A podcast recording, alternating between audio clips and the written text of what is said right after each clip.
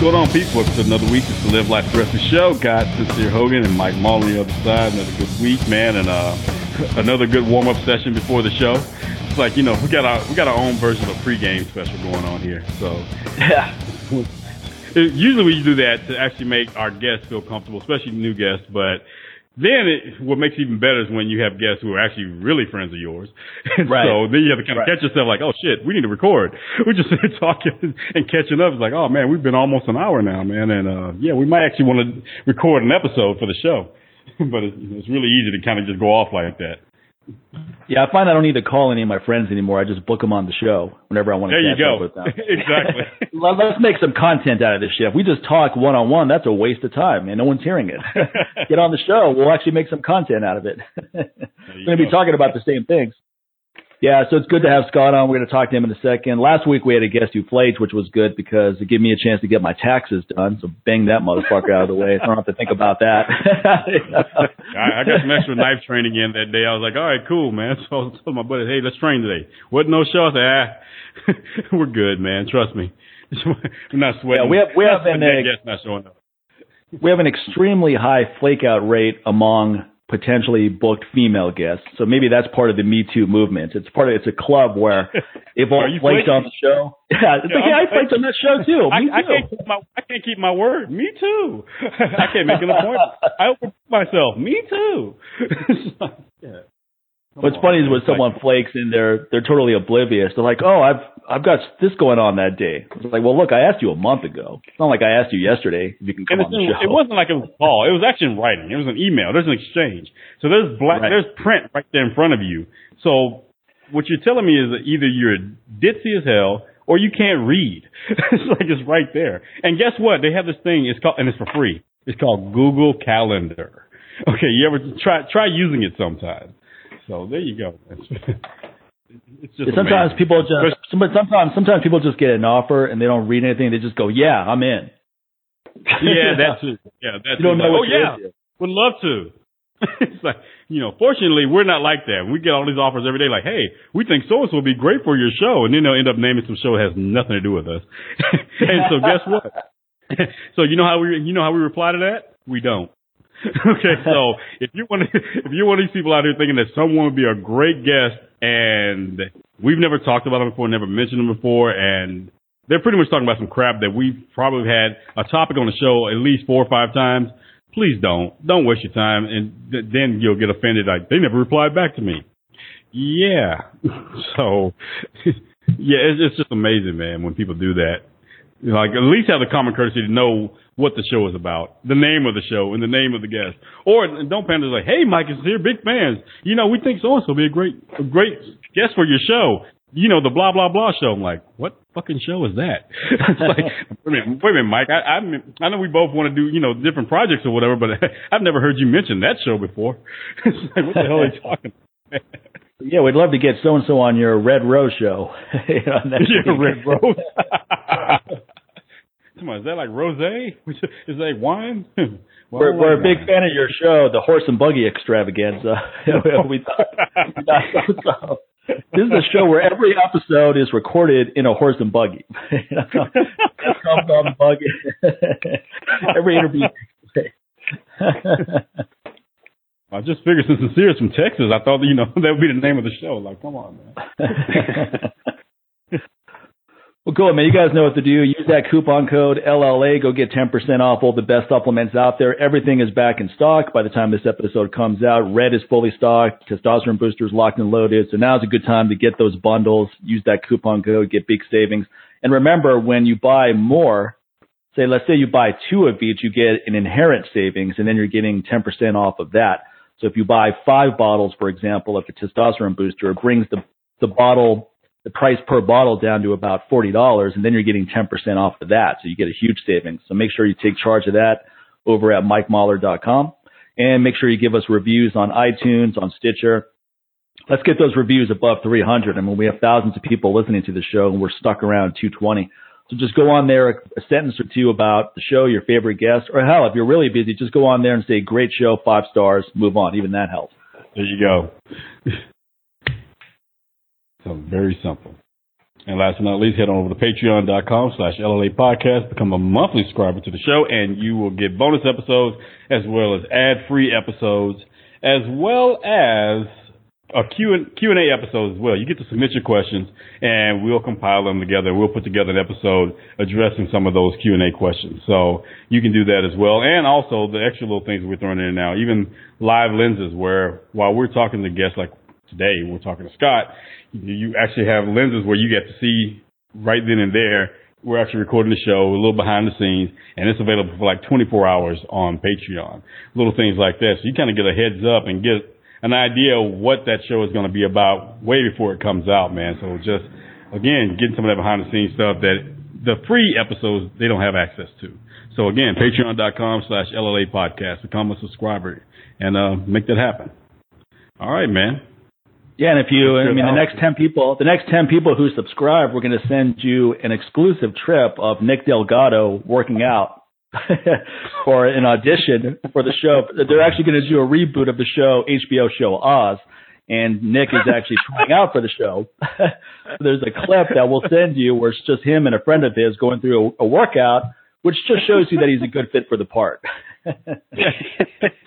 we'll play we'll play some sound effects from that workout before before the oh, yeah, actually we'll during, this, we'll during this conversation I'm gonna drop some sound effects in there right in the middle of somewhere in this conversation today I'm just gonna we're just gonna interject some audio from that workout.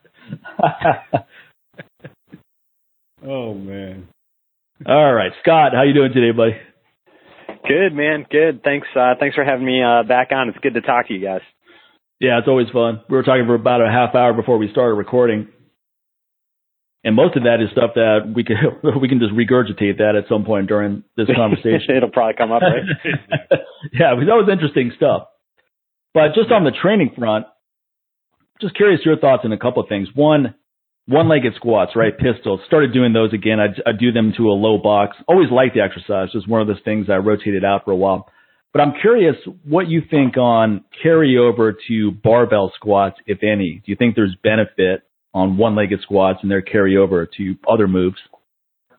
Yeah, I mean, it, I, I haven't really seen anything like that myself.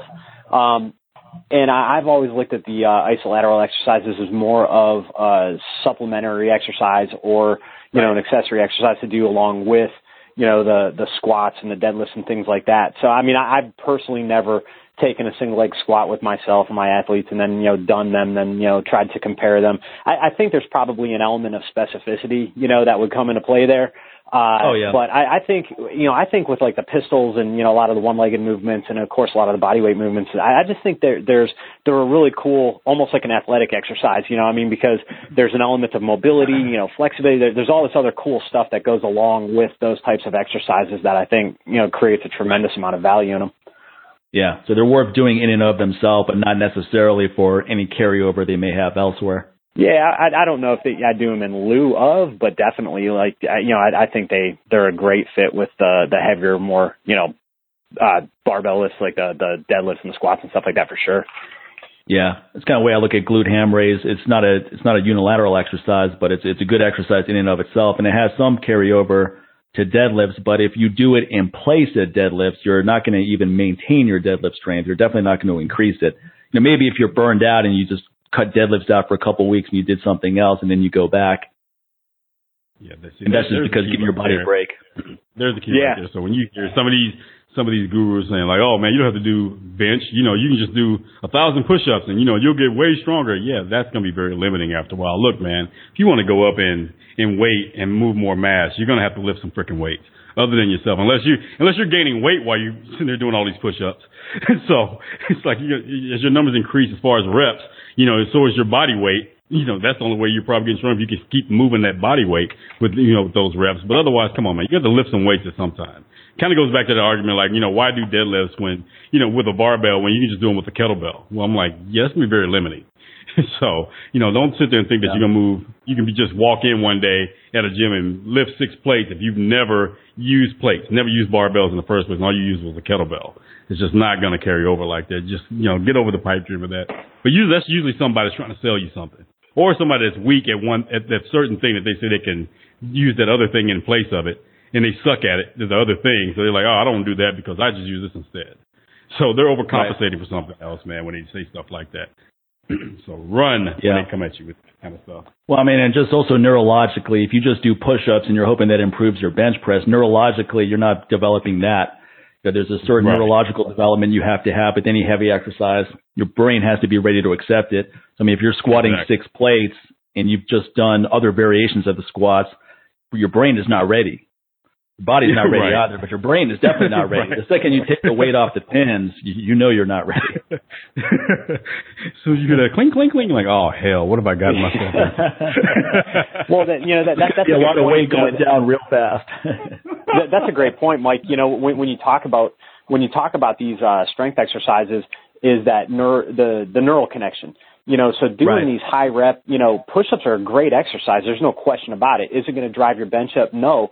But in a program where you're benching heavy, I think you need that high volume, the, whether it's dumbbell presses, whether it's push-ups, whether it's dips, the exercises that you're doing, you know, for a lot of reps where you're, you're increasing blood flow, you're increasing muscle mass, all that stuff has to work synergistically mm-hmm. together. You know, you just can't right. lift maximal weights all the time. You can't just do right. high volume repetition exercise all the time. This stuff's got to all go hand in hand, you know, to, to help you get to your highest potential on the exercise. Yeah, no doubt. Exactly. No, yeah. Sometimes you have to change something up. I mean, no one just walks around at like five miles per hour all the freaking time in a straight line. Every now and then you got to have some type of variation. You got to run, you got to skip. You, you know, sometimes you got to run up the freaking stairs. Otherwise, it's like, dude, you're, you're getting nowhere fast. And this is the same. That's the equivalent of that. Doing the same thing here. You're doing the same thing over and over and over, and thinking that you're going to actually get improvements with that. It's just not going to work that way. That's just not how life is in any aspect, whether it's training well, or whatever else that stuff addresses your weak points too. You know, I mean, if if your triceps or your delts are, are a muscle group, you know, that's holding your bench press back, or maybe it's your lats or something like that, then you've got to use, you've got to, you know, intelligently program your your accessory work to strengthen up those weak points. I, I mean, I, I never like when you know, I know we talked on one of the previous episodes about one of the trips that I took up the Westside, but when I went up there with a couple of the powerlifters I trained, as female powerlifter who's been trying to crack the 200 barrier in a long time, always got buried with 200. You know, bench 185 she could do, you know, every single time that's on the bar, whether she's, you know, in a bad state, in a recovered state, she could always bench 185. Anything over that would just pin her to the bench. And Louie took one look at her and he said, you know, he said her triceps are massive, but she's got no delts or no front delts. He goes, mm. do some front delt work and do a lot of push-ups. We did that after after he watched her get stapled with like 200 pounds at Westside. Six weeks later in a contest, she smoked 200 after just hammering those hammering those. We were doing a lot of front delt raises and a lot of push-ups as accessory work to her main bench work, and it was amazing. I mean, the, the weight just flew off her chest six weeks later. So I think you know you got an experienced guy like that can just look at you and tell you what's wrong, oh, yeah. but it just really drove that. home the importance of don't neglect the smaller muscle groups. You know, sometimes just benching isn't going to do it. You've got to do the the single joint movements, you know, to strengthen up those weak points. And the one thing you just said at the very beginning of that, you said intelligently designed. See, that's the problem right there for a lot of trainees because they think, you know, they just think like, oh, I'm gonna go with this and just kind of wing it, throw some stuff against the wall and hope it sticks. So yeah. that's where getting a a really really experienced coach in your corner to design programs for you like yourself, Scott. That's what people need to do, man, to really help them out. Otherwise, they're just going to get frustrated. So I can just imagine how that female trainee would have been if she just continued to try to figure that out for herself. And she's like, I don't understand what's going on. Sometimes you need someone, you need another set of eyes that, you know, and that's not as biased and attached to this goal as you are. They can just give you this, this objective opinion like, ah, I see what's really going on right here because they can look for different things. And meanwhile, when it's you, you're looking for 200. She's looking for, I got to get to 200. Why the hell can I get to 200? Therefore, she's so focused on that, she's not paying attention to all those other things that needed improvement to help her get to 200. In her mind, exactly. she's probably thinking like, I just, I can't crack this code. Is maybe it's not for me. And this is where a lot of people get frustrated. And they'll just say like, well, maybe it's just not for me. Maybe I just need to do something else or just quit altogether. So it, it doesn't hurt to have a fresh pair of eyes, man, especially an experienced yeah. pair of eyes to look for you. Well, or you get stuck doing more of the same. Like, like we always thought it was her triceps, you know, because yeah. she yeah. had no issues getting the weight off the chest, you know, getting the weight off the chest. It was a lot of times, you know, midway up or lockout. So she, I mean, she's hammering the hell out of her triceps, doing upwards of 80 to 100 reps of accessory, you know, mm-hmm. exercises mm-hmm. for her triceps for workout. So, you know, we might have thought, well, we just need to work them harder, you know, more, more weight, more volume. And then for him to just to look at her and say, she's got no front delts, you know, fix that. And I mean, it was so blatantly obvious. You just overlook it, you know, cause you always think like, you know, I know Poliquin's a big guy, you know, uh, uh, proponent of if you're doing a lot of pressing, you don't need to do a lot of anterior delt work because the anterior delt's already getting a lot of, you know, work during overhead presses, bench presses, and things like that. And there's no, no question about that. But for some reason, you know, maybe because her triceps were so dominant or whatever, they just were the weak point in, in the in the bench press, and we just never even considered it because I'm thinking like, wow, she's already getting plenty of anterior delt work as it is, but doing that yeah. muscle in isolation for a while was the ticket, and I it, it got her bench moving, you know, until the next weak point emerged. So it, it's it, my you know my lesson that day was don't get so stuck in the same, you know, okay, after bench we got to hit the triceps because it's it's triceps, triceps, right. You know, think about other moving. You know, think about the lats and how they control your bar path. Think about, you know, the upper back. You know, your your your technique, your positioning on the bench instead of just thinking about that lockout all the time. So it was a it was a nice little wake up call for me to hear Louie say that. Well, credit to you as well for even taking your client there and getting that fresh pair of eyes because a lot of trainers don't want input from other yeah. trainers because they somehow think it diminishes their their clout with their client. Right. Yeah. Yeah. Yeah, no doubt. No, I, I, I, that, that's why I love talking to guys like you and and sincere and you know everybody else. I mean, I, I always get something, you know, from those conversations. You know, I'm I'm I'm always happy to to talk to people. I mean, that's how you learn. You know, you don't learn anything by doing the same shit over and over. Yeah, no doubt. The fresh pair of eyes definitely helps. Mark Philippi is really good like that too. You could take a clip of you doing something and just send it to him. He'll break it down real fast. I remember I showed him a deadlift clip. I'm like, what recommend? I was like, what would you advise me to do? And he basically advised me to call in an airstrike and start over. You know, that's how bad the technique was. He's like, Mike, I, Mike, I suggest you start doing Pilates. You know. yeah, yeah, exactly. But after that, he goes, he goes, there's no dip and drive here, man. You're just, you're just pulling the bar off the ground with your back. And that's why it's moving so slow and so forth. But that brings me to another question. Do you think there's benefit of doing purposely slow deadlifts. In other words, very deliberate in those first couple inches where generally as we get more advanced, we do that dip and drive in order to explode through that point. But do you think there's benefit in purposely not doing that so that we have a very deliberate grind in those first very difficult inches in order to strengthen that range of motion? That, that's a good question, man. And I think I, I would have to say not so much with, at least in my experience, not so much with conventional deadlift because I think in conventional deadlift you rely on that explosive pop off the ground to get it going.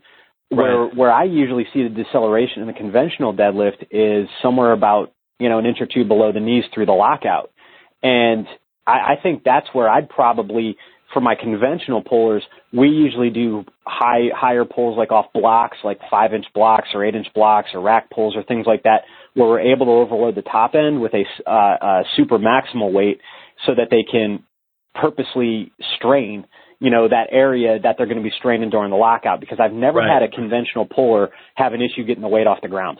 Now on the flip side of that, sumo deadlifters usually take a while to get the weight moving, but if they can get it up to, you know, about knee level, it's usually no issue locking it out because the right. leverage is so good at that point you know, if they lose it at the top, it's usually because of a grip, not because of their, their back or anything like that, but it's breaking the ground.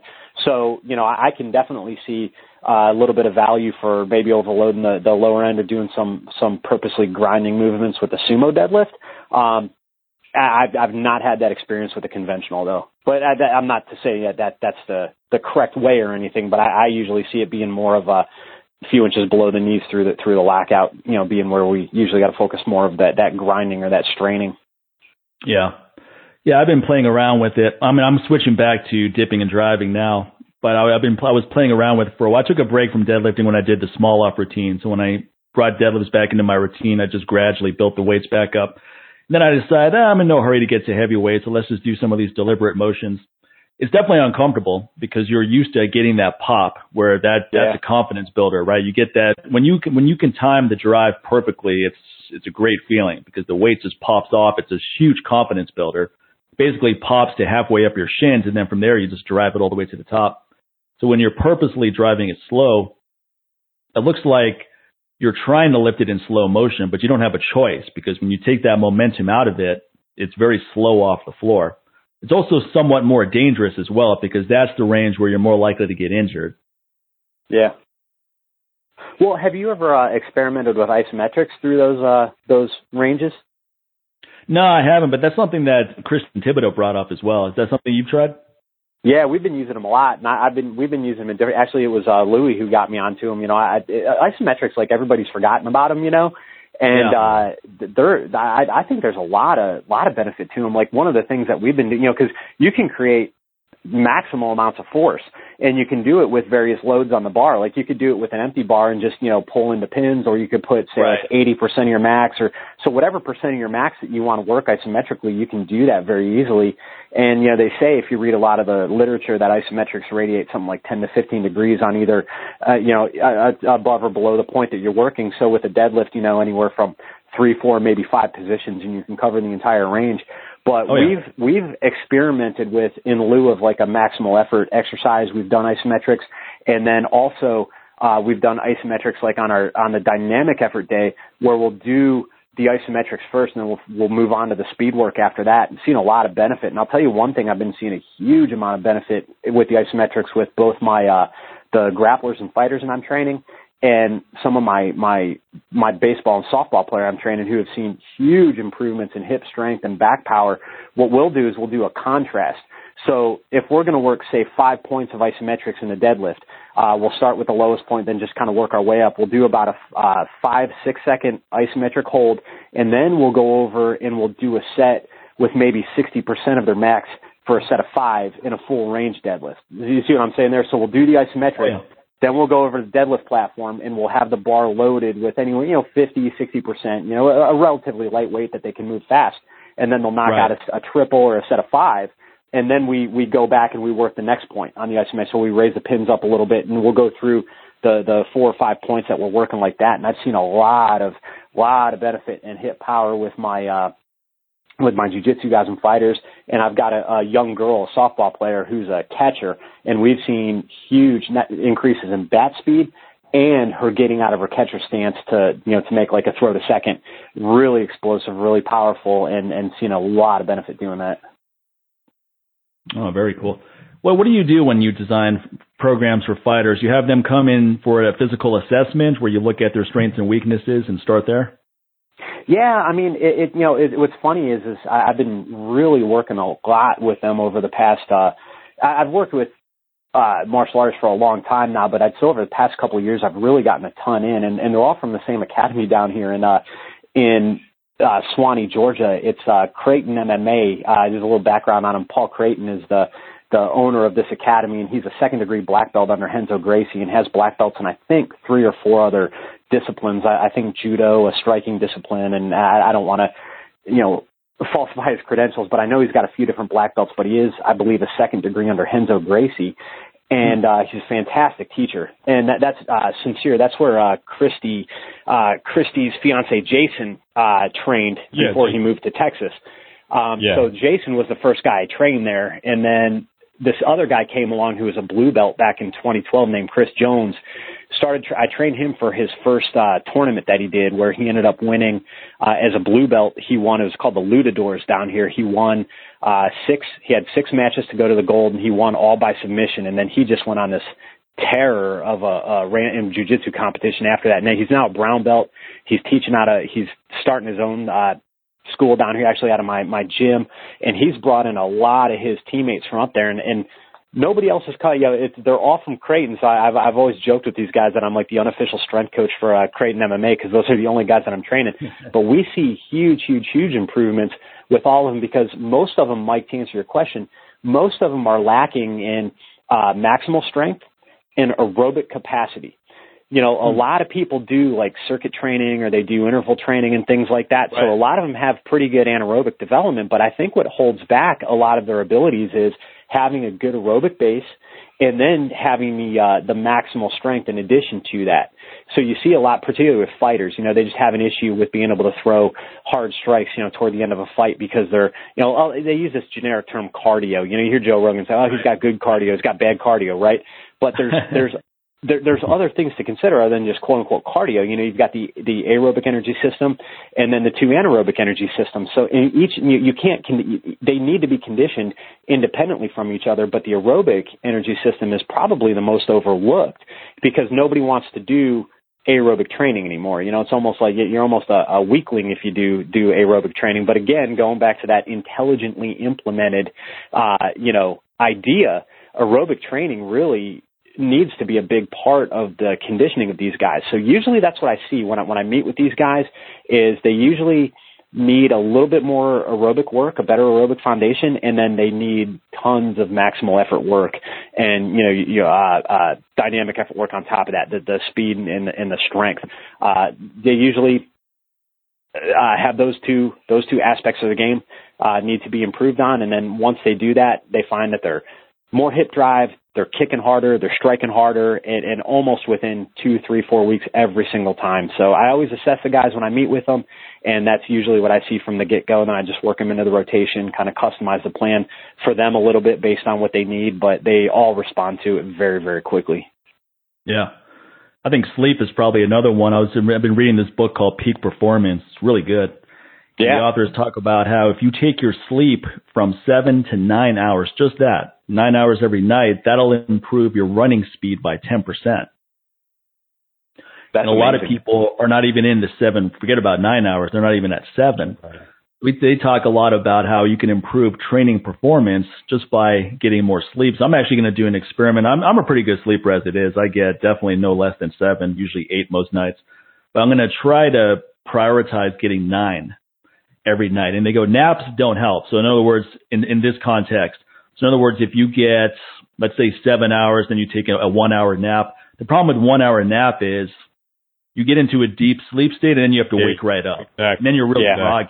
Right? So that's why more than 30 minutes 30 is minutes. counterproductive. If you do an hour in the afternoon or longer, now you're going to have a hard time sleeping that at night. So it throws off your nighttime Yeah. sleep. And it's the long stretches of sleep where you get the most benefit. That's why you hear a lot of these quacks talking about, oh, I only sleep three hours at night and then I sleep and then I take three or four 30 minute naps throughout the day and they somehow think it's the same thing. I go, no, you're not in the state long enough to derive maximum benefit for the growth. The growth hormone production and the testosterone production doesn't happen until hours into it. You're not getting it in the first 30 minutes. Look, man, that that's the equivalent of saying like, you know, I'm a good lover, man. So instead of an hour, you know, I just sit there and give her my best five minutes, twelve times a day, man. Sincere always, Sincere always has these like sex analogies. It's like, okay, to, to, to, to further uh, to further elaborate on this sleep, let me give you another analogy. That's like baking. I'm going to give you Hey, a man. minute. You know, Hey, look, hey, look, eight it's better than it's better than one minute at a time, eight times. water pick, clit shower pick, you know, whatever. whatever the- yeah, you haven't heard the episode yet, Scott, but we had Delgado on and a couple episodes ago, and it was a really good in, uh, discussion on estrogen dominance and causes of it and so forth.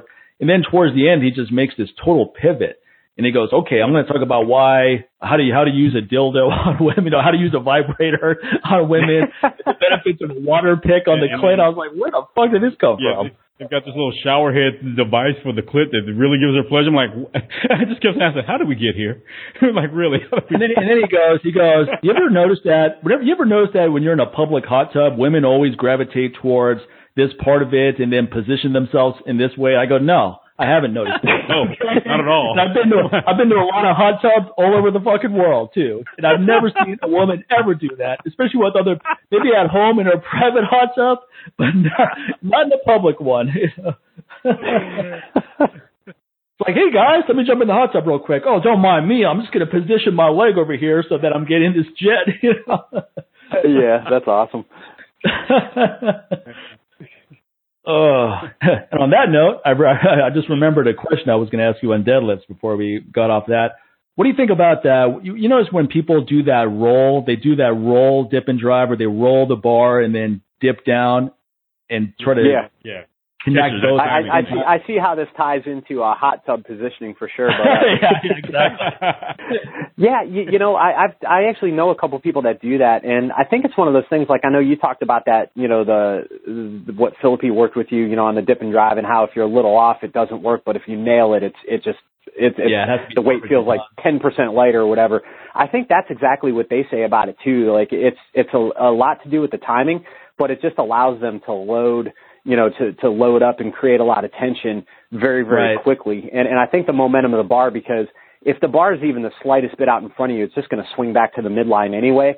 So I think that roll, it gets the bar moving back toward them. So you're pulling the bar back into you. There's less chance of it swinging away from your body. Now I don't know if they're doing that to over, uh, you know, to like overcome those issues, but it just seems like I see, I see why they do it. I've never experimented with myself, uh, but I, I definitely know people who do it and they, they swear by it. Yeah, it's interesting, different people's opinion on that because Ed Coan is not a, who's Mark Philippi's friend and mentor, is not a big fan of the dip and drive. He goes, a lot of times people try to dip and then they don't position, they pull in a suboptimal position. He's a big Yeah. believer in take as much time as you need to to get in the right position and then pull. So it's, it's interesting. And he's obviously a very successful power lifter Oh, that yeah. works for him. So I guess you, you really just have to experiment with different things. The bar roll, I've never, I've never, that always throws things off for me. I'm, I'm just not coordinated Hey. enough to put it all together. Just Ben- doing the dip and drive uh, takes a certain amount. Benedikt Magnusson did it very successfully, and I mean he he was the first. uh I, I don't he I, he wasn't the first to break. I think Andy Bolton was the first to break a thousand, but I think Benedikt Magnusson has the still has the powerlifting. Now I know a lot of strongmen have. You know Eddie Hall pulled 1102 and and uh Thor pulled uh 1040 something I think at the Arnold That's recently. So you've got strongmen who are pulling like big, big weights into the thousands, but in powerlifting rules, where uh, you know, which is no straps, um, right. I think Benedikt Magnusson still has the record at 10-16, and I know he was one of those guys who believed, you know, he he rolled that bar right into his shins and would rip the weight up, and I mean, he, God, he he looks as strong with that thousand as he does with you know six, seven hundred pounds. I mean, he he was a phenomenal puller. yeah, that, this, this is wild. It's crazy when you watch clips. It's, it's hard to believe that it's actually happening. I mean, that's so much weight. Oh, it's amazing, man. Ed, Ed, it was so fun, like over the last couple of years, watching Eddie and Thor and all those strong, you know, uh, uh, Brian. I mean, all these big strong men just like just crushing these weights into the thousands. For not, and, and you always get these fucking idiots on online. Yeah, but that was with straps, or but it's like, shut the fuck up, man. Okay, you back put was straps rounding. on, and you, yeah, it, oh god, it's so That's the other one. annoying. His back is rounding. It's like, yeah, that's Yeah. what happens when you use 2.5 to three times or more, four times the body weight. Your back's going to round a little bit. And, and trying to prevent it from trying to prevent it from rounding is just a waste of effort too. Just let it fucking round, you know.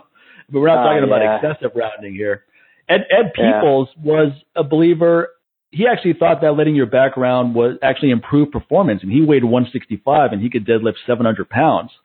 He thinks trying to get into that anatomically right position was just a waste of effort. He just let he let the, the bar pull the shoulders into the socket and his upper back would round, and he just went with it. Yeah, look at uh Constantine. I, I'm sure I'm going to butcher his name, but KK. You know Constantine Constantinos, who pulled the 934, 936 without a belt even. He was a big Wow. proponent of that thoracic spine rounding. I mean, he's uh he's actually I think he's in uh Pavel whatever that uh Power to the People Pro or whatever. He there's a nice Okay. big article in there about his uh his deadlift training and and I know Louie talked about it when we were at Westside how he's a big uh it, Louie himself is a big proponent of that thoracic spine rounding because it, it decreases the the range of motion you got to pull it Right. and and it's Right. just like you said you know all that extra effort to to pull the shoulder blades back and get the chest up I mean that's you know you get to a heavy enough weight any a relatively heavy enough weight for you your your chest is Yeah, going to round down anyway Right. You're not going to be able to fight against that. And if you do, Yeah. that's just going to take away from the performance. What about, I know Louie, I, I believe Louie said he's not a fan of low bar on squats. Is that correct? You know what's interesting? Because yeah, uh, I, I don't, I, I wouldn't say he's he's against it in any way, but I, you know, it's so funny, and I think this is the difference. Like when people talk about, you know, like the Westside Method versus actually going there and learning from Louie himself. You see Sure. so much difference in what these people who've never been there, but they read one of his articles or whatever, and they take something he said Right. like out of context. You know, Right. I, he he like he yelled at my lifter Amanda for having the bar too low on her back. He made her get it way up on her traps, you know, and get her, her body more upright. So I don't know that they've ever been a, a proponent. I'm, I'm sure some of the lifters there do it, you know. I mean, because everybody, everybody's body mechanics are different. You got to find what works best for you. But he told us, he's like, get the bar up there on the traps. You know, he, he's like, I don't get this, you know, low bar thing. It's almost like he's he's never really even talked about like low bar power squats or whatever. You know, like a lot of these people say, because you know you, you hear this distinction between Oly squats and powerlifting squats, and I mean, I mean, it's it's Right. almost stupid. I mean, you know, Olympic lifters squat the way they do for a different reason. You know, in Right, powerlifting, right. you just got to break parallel. So you got to find, you know, the the body mechanics that work best for you to get you to the position that you need to be in for the sport. But he Right. he he didn't necessarily say that he wasn't in favor of low bar squats, but I, I will say that, in, and I wouldn't consider her squat a low bar squat by any stretch of the imagination. Like I've seen people with it really low. In fact, they've, they, you know, they, they really, some of the federations I know, they make a big point to say the bar cannot be off the deltoids or, or, you know, more than an inch below the top of the deltoid. These are rules on where the bar can go as far as, uh, low bar placement. But, uh, he, he told her to get the bar higher up on her traps. I mean, the, the first time he saw her squat. So, it, it, it seems like he does favor a higher bar position and, and a more upright chest. And if you watch the videos of those guys, even though they're squatting with super, super wide stance, their, their body is very upright. And I Yeah. think a lot of that goes along with because they still favor multi-ply equipment, uh, squatting in canvas Okay. suits. I've heard that if you, if you get bent over, you're going to pitch that bar forward really, really easily. In, in canvas gear, you need to have a much more upright, whereas in polyester gear, you can get away with a little bit more forward torso angle. Uh, but I, I have heard that about the the. You may you gear, probably so. you probably you probably can't lean over anyway with those some of those suits. You're probably forced upright, whether you like it or not. Just like with a lot of those bench press shirts. I mean, you look at the Yeah. shoulder, but you look at. it's funny to watch someone try to put one of those on, and it's even funnier when they're trying to take it off. There's two guys trying to get this guy Yeah. out of the shirt. They're putting their foot on your thigh to pull it over your head. And the gear's gotten crazy, man. It's gotten really the gear crazy. the gear cracks me up because a lot of these people can't even lower the bar until it gets really heavy. Right? When it's 135, the range of motion is three inches, and then finally four or five plates go on. They can finally lower it to their chest. Yeah. it's extreme, man. Trying to, you're trying to fight it from locking out on you. you know, Exactly. Like as you're as you're as you're lowering it, the shirt is trying to lift it back for you. It's like, hold on, not ready yet. it changes. You got to actually pull the bar down into the shirt. You know, to it, it's it's a different it's a different dynamic, man. I mean, but those guys, man. Have you ever used gotta- one? What Have you ever used yeah, the shirt? I- okay. the, the shirt is like the biggest pain in the ass on the planet, man. I mean, the, the squat suits were pretty easy to learn. Bench shirts, yeah, I'll tell you who was great with the bench shirt, who gave me a lot of good tips. You know, back back, you know, when I was interested in powerlifting, was uh, Jack Reape. Uh, that that Oh, yeah, guy sure. knew how to he knew how to dial in a shirt, man. He he's that guy's brilliant. You know, when it comes to Oh yeah, he's really smart guy. Yeah, yeah, I've worked out with him a couple times. He's a really cool guy. He's the guy. He's the guy who told you. remember, we were laughing about how I took him to. Where did I take him to? I took him. I took him to get hummus. and It wasn't even remotely close to a hummus place. Yeah, yeah, yeah, yeah. What's what's the name of that place on the? It's Down skipping toward the end of the strip, right wasn't it? no, it was at it was at the LINQ. Late night place. I haven't been there in so long. I just can't remember the name of it. But it's basically one step above Denny's, right? And we met over there. And then you're like, he's telling, he's telling you, it's like, yeah, Mike and I had a great time. He took me to this, this great hummus place. you know? Yeah, he You know, loved it. It was basically the equivalent of going to Denny's for hummus and calling that a hummus. Place. Hey, whatever it was, man, he he he loved the hummus there. So It'd be like you and I go, it'd be like the three of us going to Denny's for a veggie burger and saying, man, we just went to this great vegan restaurant. this great veggie burger over there. And they- they're probably just throwing like an old Morningstar Farms patty or something on the grill, right? yeah, Jack's a really cool guy. He's a Very sharp guy. I haven't talked to him in a while. I wonder if he is he still competing? Is he still? I know he was working on a thousand thousand pound squat at one point.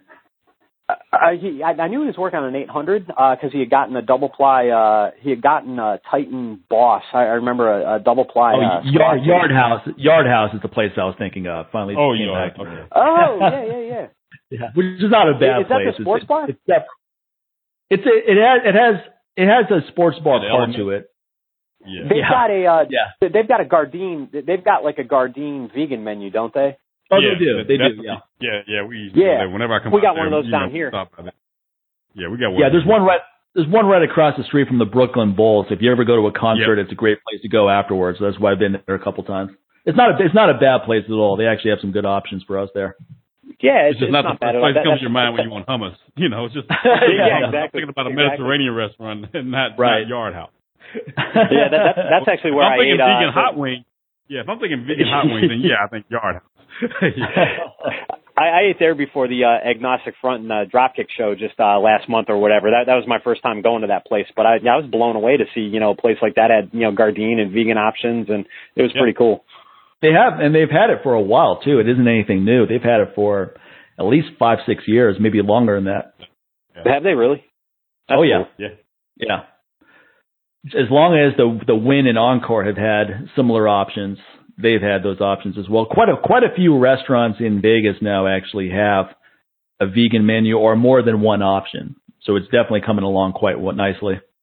Yeah, Vegas has some great, some really, really good options. Atlanta's good too, but but I I was really last last year when we were out there in Vegas. Last time we went out, I was really blown away at how many more, you know, since the last time I had been there, which is Oh, yeah. years prior. How much more Well, they've 10, added. 10 years ago, forget it. There wasn't anything. So it's it's been a slow ascension, and now now it's in somewhat of a rapid phase. There's a, there's a really good place called Veggie Way off of Jones. I mean, it's fast food. and It's not the healthiest stuff in the world, but when when you have an inclination for that kind of food, it's a pretty good option. And what's funny is the guy who opened that restaurant, he opened it because he's a big fan of In and Out Burger. so he he thought he could make this basically a, a vegan version of In and Out Burger, and it has a drive through and all that. It's it's doing pretty well. And I Yeah, we actually- yeah, we yeah, had that, Yeah, I uh, remember. Yeah. yeah the last yeah, time I was we out had it there delivered was, to our hotel it was room. Kind It of was like pretty good. Yeah, yeah, no, no, it's actually really good, and it's right next to a dispensary, which is very convenient. So you go there, get some good food, go get a vape, or you go there, get some edibles first, let the munchies kick in, go to yeah, Veggie so- so, yeah, do it in reverse. Yeah, exactly. That's that's how it should be, right? Yeah, so I mean, you see you see more and more of that kind of stuff happening now, and it's not. It, a lot of times, it's not. It's actually a good business decision. It's not someone who's necessarily has a passion for bringing vegan food, although that's an important component of it. But it's actually a lot of people look at it as a good business move because it's going to make money. And one thing about these kind of restaurants is people will support it. People will come from all over town. Yeah. So it's, it's rare you see those kind of places go out of business. Yeah, no doubt. I mean, it's it's. there- There was a place. Have you ever eaten at Violette's? Yeah, yeah, yeah. That's on way on the other side of town. Been there once, but that place is really good too. Really good. Yeah, I was blown away, man. Yeah, it it was fun. We we just kind of picked our whole week and just you know picked all the vegan restaurants we wanted to hit, and then just kind of kind of you know planned our our week around it. But it was uh, it was cool to get to try all those new places and stuff. But yeah, you guys got some good stuff out there. Yeah, it's come along. It's come along quite a bit, and it's not just here. It's I mean, Los Angeles has always been progressive, but now it's out of Yeah. control in Los Angeles. You drive down the Sunset Strip. I mean, there's a vegan restaurant every block.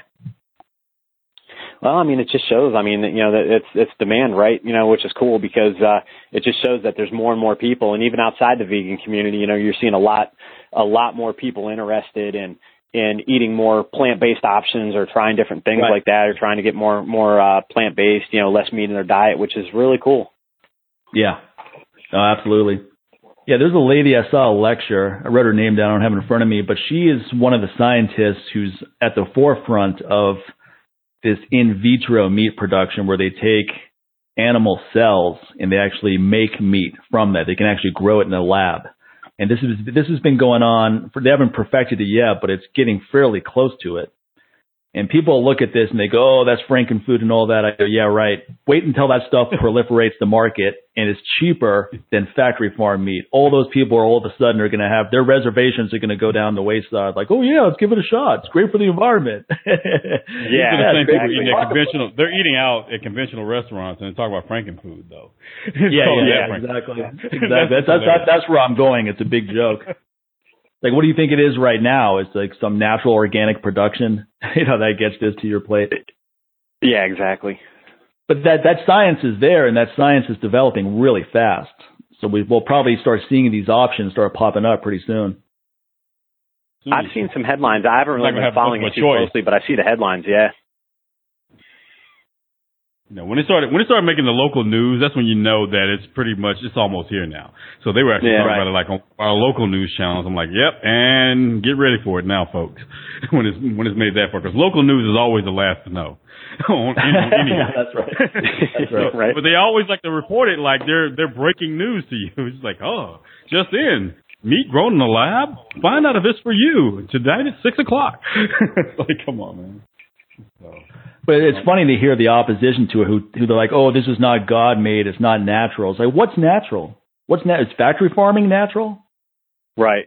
These these arguments about what's natural are laughable. And well, and it gets to be, you know, you see it a lot with the vegan community too. Like, you know, when these, uh, you know, like the Beyond Burger and the Impossible Burger and these things oh, come dude, out. I, and, I hear it all the yeah, time. the burger man. They that get on my bleeds. Oh, it drives Why do you still want to taste meat?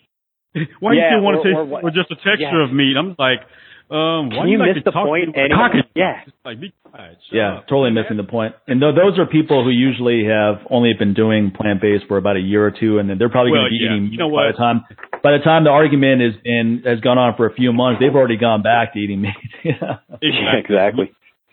yeah, it's funny. I actually had uh like one of our one of our employees who's probably been vegan for all of as long as my dog's fart has like made his living room smell bad in the last five minutes. so you know, and he's just and he's always just berating everyone. Like, oh, you gonna eat that? Oh, you're eating death. You're eating murder. You're doing this. I'm like, dude. I said, you know what? I said, you are by far the worst vegan ever. People like you suck as vegan. and and he looked at me and it's just like he he couldn't say anything. He's like, what? What do you mean? I'm not. I don't suck as a vegan. I said, you do. I said because you know why? You treat it like a religion. I said, I said, you know what? Honestly, you are the Jehovah Witnesses. No offense to those Jehovah Witnesses listening, but let's just just let's just admit it. You come knocking on our door on a Saturday, we're probably not gonna open the door for you.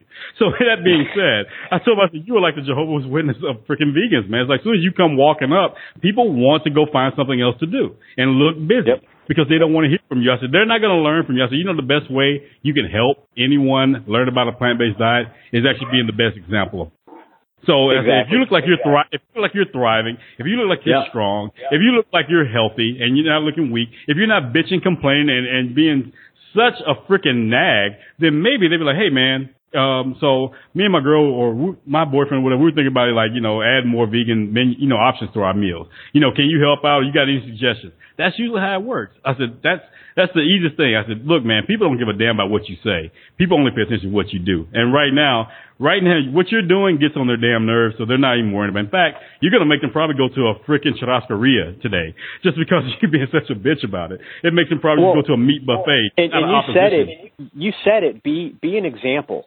You know, don't you don't need to. If you're a good example for if you're healthy, if you're strong, if you're in good shape, you know, if you've always got a lot of energy, you know, I, people will ask you about it because I've only been vegan now for for right about six years, and you know, vegetarian a couple years prior to that, but. Yeah. I don't have to say a word about it. You know, people ask me. I, I've That's actually had some of my clients either go vegan or adopt a mostly plant-based diet. I'm, I'm talking, you know, some Yep. of my fighters and, and people like that. You know, people who jump from like keto diets because they're all the rage and Right. and MMA and Right. jujitsu and stuff right now. And I, I've had a lot of people come up to me. They're like, "Damn, I never thought somebody could be could be lean, strong, you know, muscular." And and that's all you got to do is just like you said, just just be a be a good example. And then when they ask you about it, just give them the information, man. I mean, they get excited. We're about already-.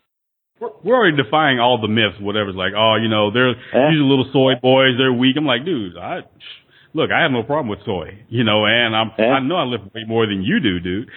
you know, so so what are you trying to say? You know, when even when I see that kind of stuff, but again, when they, they they know not to even come with stuff like that to either one of us. The the best argument they have when they see us is like, well, you guys are different. I'm like, I'm Yeah. like, oh, trust me, I've heard that well, all that's my how life. it always was. That's how it always was with Mike. You know, back in the day when when Oh, yeah. uh, you know Mike was like the only only person in the strength community that was really known for for vegan. You always had the endurance people. You know, you always knew about the the endurance racers and stuff like that. But Mike was one of the only.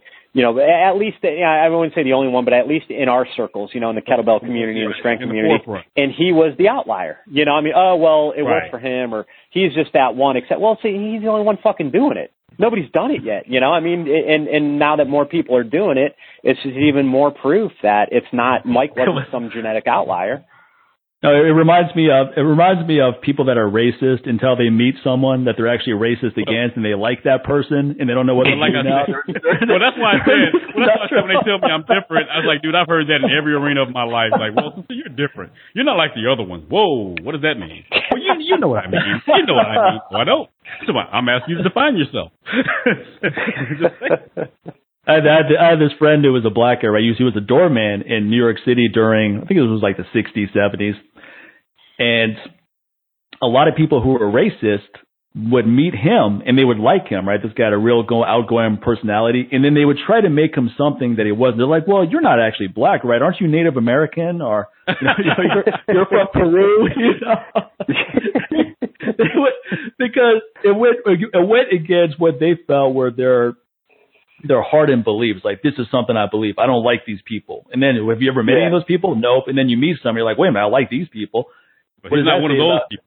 yeah, yeah, exactly. So they're like, well, I like you, but I don't like the rest. It was, it was, it was that kind of dialogue because I would meet people who would be adamantly against vegan. They're like, there's no way that works. Anyone who does it's a fucking idiot. And then they would meet me and they're like, okay, he makes it work. I like him. He's a cool guy. He's not coming at me like a dickhead. And then it would, but, but they, they wouldn't know what to do with that situation. They didn't want to change their narrative because they were known for that narrative. But at the Yeah. same time, so they, they couldn't just go down the road without changing something. So in their mind, they would just say, well, the easiest solution would be, oh, you're just, you're just an exception. You, you wouldn't make anything work. I always thought was laughable because genetically Right. gifted definitely is not, I'm genetically gifted in terms of I'm, I'm healthy and I don't have any issues, but I'm definitely not genetically gifted in terms of any kind of athletic prowess. Yeah. But I mean that that's also kind of a slap in the face to the hard work that you put into to your training, your nutrition, educating yourself. I mean, because you you know right. you, you know your shit. You spend a lot of time learning. You spend a lot of time, you know, experimenting and and, and getting that way. And to, to have somebody, you know, who who was it? Wasn't it Poliquin on your show that uh, that said, uh, yeah, it only took me what 30 years to become an overnight success or something like that. You know, it, it's almost the same thing, man. I mean, it's like you've been you've been at this for what? I mean, how long have you been vegan now? Like 30 years, over About 30 30 years. years. I mean, Yeah, 25 years since I was 20. Okay. A vegetarian since I was 15, but vegan Yeah, since I was so- 20. yeah, I mean, you've been doing this shit a long time, man. It's not like you Yeah, just did this been a long time. shit overnight. You know, and it almost takes away from from the the amount of work that you put in educating yourself and and you know doing it all on your own. So I mean, and Most also, if people, if people are going to use that argument, you can flip it and say, well, obviously you're genetically gifted too. It's not because of this ketogenic diet you're on. You're just genetically gifted. So you're, you're going to make any diet work. So you can just flip that right back on people. yeah, Like, no, exactly. it's diet, man. Well, it's like the the argument, you know, that that came up after the after Rogan had Kip and Keegan, you know, from Cowspiracy on his show when uh, Oh, they yeah, brought up yeah, Mac Mac Danzig, and he was like, Right. "Yeah, but Max never won a championship." It's like, well, you know, neither have lot of people the haven't. meat eaters Yeah. that he beat. You know, yeah, so Matt it's not about Brown. Matt diet. Brown has never. Matt Brown's never won a championship. He's a great fighter. So it must be Maybe- because maybe- of his meat heavy diet, right? No, no one looks at Matt Brown's diet and be like, "Oh, that's the limiting factor. No. He's on. That's we got to Exactly. improve his diet. Then he'll be a champion."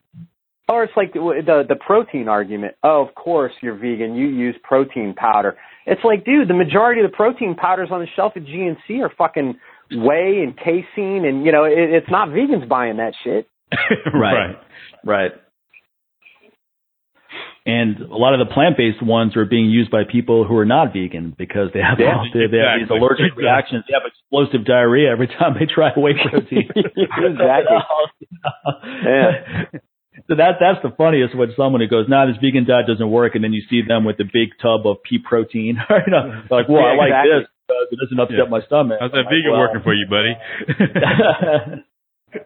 Well, that I mean, it's it's in in, the, in those those arguments and that misinformation and stuff. It, it's like I, I guess that's what you know. I, I I know, Mike. You know, you saw that article that I wrote a while back. Like you know, oh yeah, yeah, that's a great on article. vegan. Yeah, yeah, that's Um, great, man. Yeah. Yeah, and Yeah, it was I just like posted I it, just want to take like I I just sat down and was like, okay, I'm just going to start rolling with some things, you know, that that kind of changed my my opinion, kind of changed my attitude, you know, just different myths and stuff like that. So I, I almost just wanted to do that just from a, a personal experiential standpoint. So it it wasn't so hey, this is what I experienced. So at least to get people thinking, you know, without me saying like, hey, you know, you have to do this or you have to do that. Hey, these are things that because I, I get asked all the time, you know, what what what happened to your energy? What happened to your strength? You know, how do you get, you know do you get enough protein? You know, things like that. So I was just like, fuck it, man. I'm just going to sit down and roll with some of these and see what I can come up with.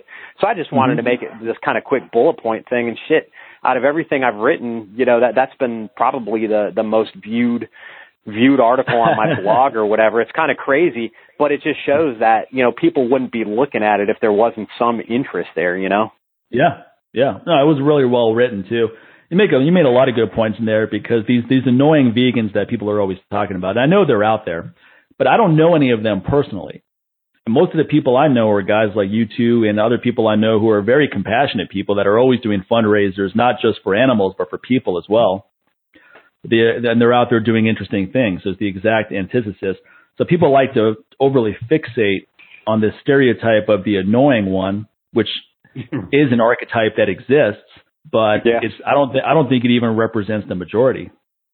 I don't think it does, but th- th- that's what gets the you know it. it I, I guess it's like you know it, it's like that in a lot of things, but that's what gets all the pra you know because it's the one idiot that draws all the attention. You know, because everybody wants to see the the. It's like almost people want to see the train wreck. They want to see the bad in things. You know, so of course it's the idiots that are going to get okay. They're they're going to Yeah, become the the vocal you know the the vocal majority for the movement when most of the people are are nothing like that.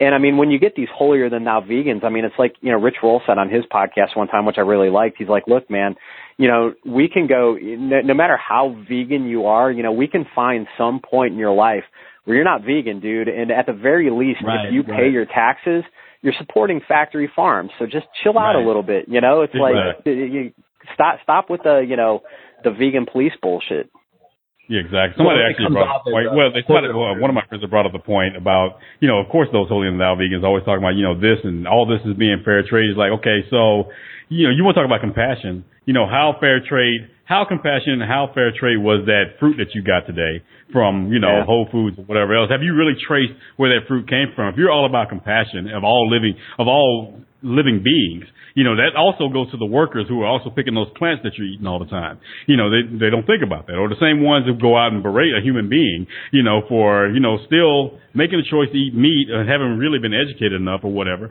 And, you know, you really just start like, oh my God, you should, what if you, you should die just like the animal did? And I'm like, that's just not the way to do it. And I thought you're supposed to be all about, and then you look in their bio and they're all about compassion, human rights and all this. I'm like, really? you know, how does that, how's that working out for you right there? You know, hypocrite much? So I'm just like, so yeah, you have those people like that, man, who just really make it, you know, it, it, like I said, people focus on the negative. It's really easy. So it's it's easy to find people like that. First of all, because people like that won't shut the fuck up. so it's really easy for people Yeah. to focus on them because these people are screaming for the attention. And like, you know, like we said earlier, they've only probably been eating plant-based for like five minutes.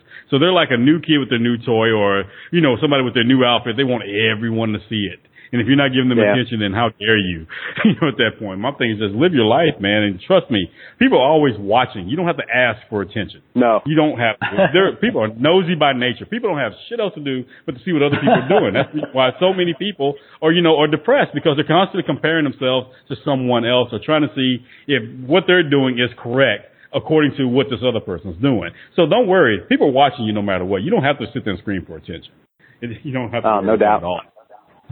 Well, that's why that's why Johann Hari said we had him on the show last time. He, he has this really Yeah. good book on depression, but he's working on a new book. That's why I saw his last Twitter post. He goes, "Working on a new working on a new book, folks. See you all in six months." Right? You know, his way of saying I'm not going to be on social media at all for the next six months because I got shit to do. And it, you know, that actually inspired me when I saw that. I mean, I didn't take off completely from it, but I go, you know what? I'm going to spend a lot less time fucking around on this because you Yeah, can try to convince yourself that you're doing it for your business and blah blah blah blah. And, and for the most part, I don't really waste time on social media, but I I have been guilty of wasting time, just like a lot of us. Until recently, once I saw that post, I go, you know what? He's making a good point, man. I got better shit to do than waste time on here. So I'm going to get on these mediums to do what I need to do, but then I'm off, and Get off, it. man. Off like a yeah. I'm out of here. It's just like, and again, because like I was explaining to my you know my niece and um, one of her friends that came in from out of town. She's like, oh, you know, some some some on Facebook. I said, ah, I probably didn't see it because I'm re- only reason why I haven't shut down my personal account is because I can't because I have, have business pages. And I said, and they trap Yeah. you like that. So you can't. You have to still have a personal account. I said, I want to delete the shit altogether. You know, and just leave, if I could just leave the business pages without having a personal account, I'd be great. You know, so but I said, but honestly, I'm I don't pretty really sure go I, I don't have. I'm pretty sure I don't have a. I only have a business page. I don't have a personal account. So maybe maybe I still do, and I just don't know. Yeah, you But still I- do. Yeah, you just don't use it. Yeah, because uh, they'll they'll be like, oh, you'll lose. Every, you know, everything will be gone. But either way it goes, it doesn't matter because I have the discipline to just go in, go to the business page, be off if Right, there's something right. posted on the business page. But almost everything's automatic now. Even like things going to the podcast page comes automatically when we upload a new episode. I don't have to go there and put it there physically on that fan page. It does it Right.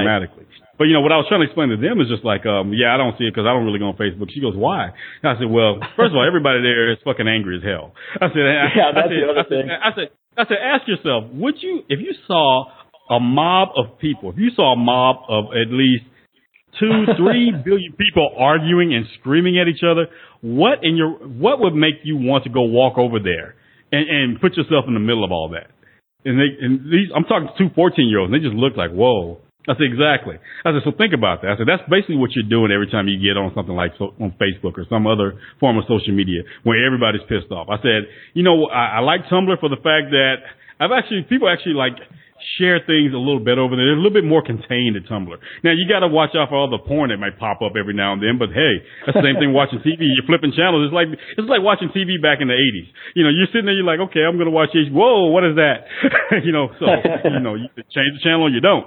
But you know, that's the only thing about it. So you got to be discerning about that. But or turn on the filters. But other than that, you really don't see a bunch of people. If they do actually like have discussions, it's not just flaming, flaming. That trust there's gonna be a few that's still gonna try to go out there. But a lot of times, I guess it's just the culture over there. They nip it in the bud really quickly, you know. But whereas with Twitter and Facebook, it's like they feed off of that. I'm just like, ah. So you know, just go in, do your post, well, get it's out. It's hard because yeah, it's hard because you, you there's so much good information that you can get.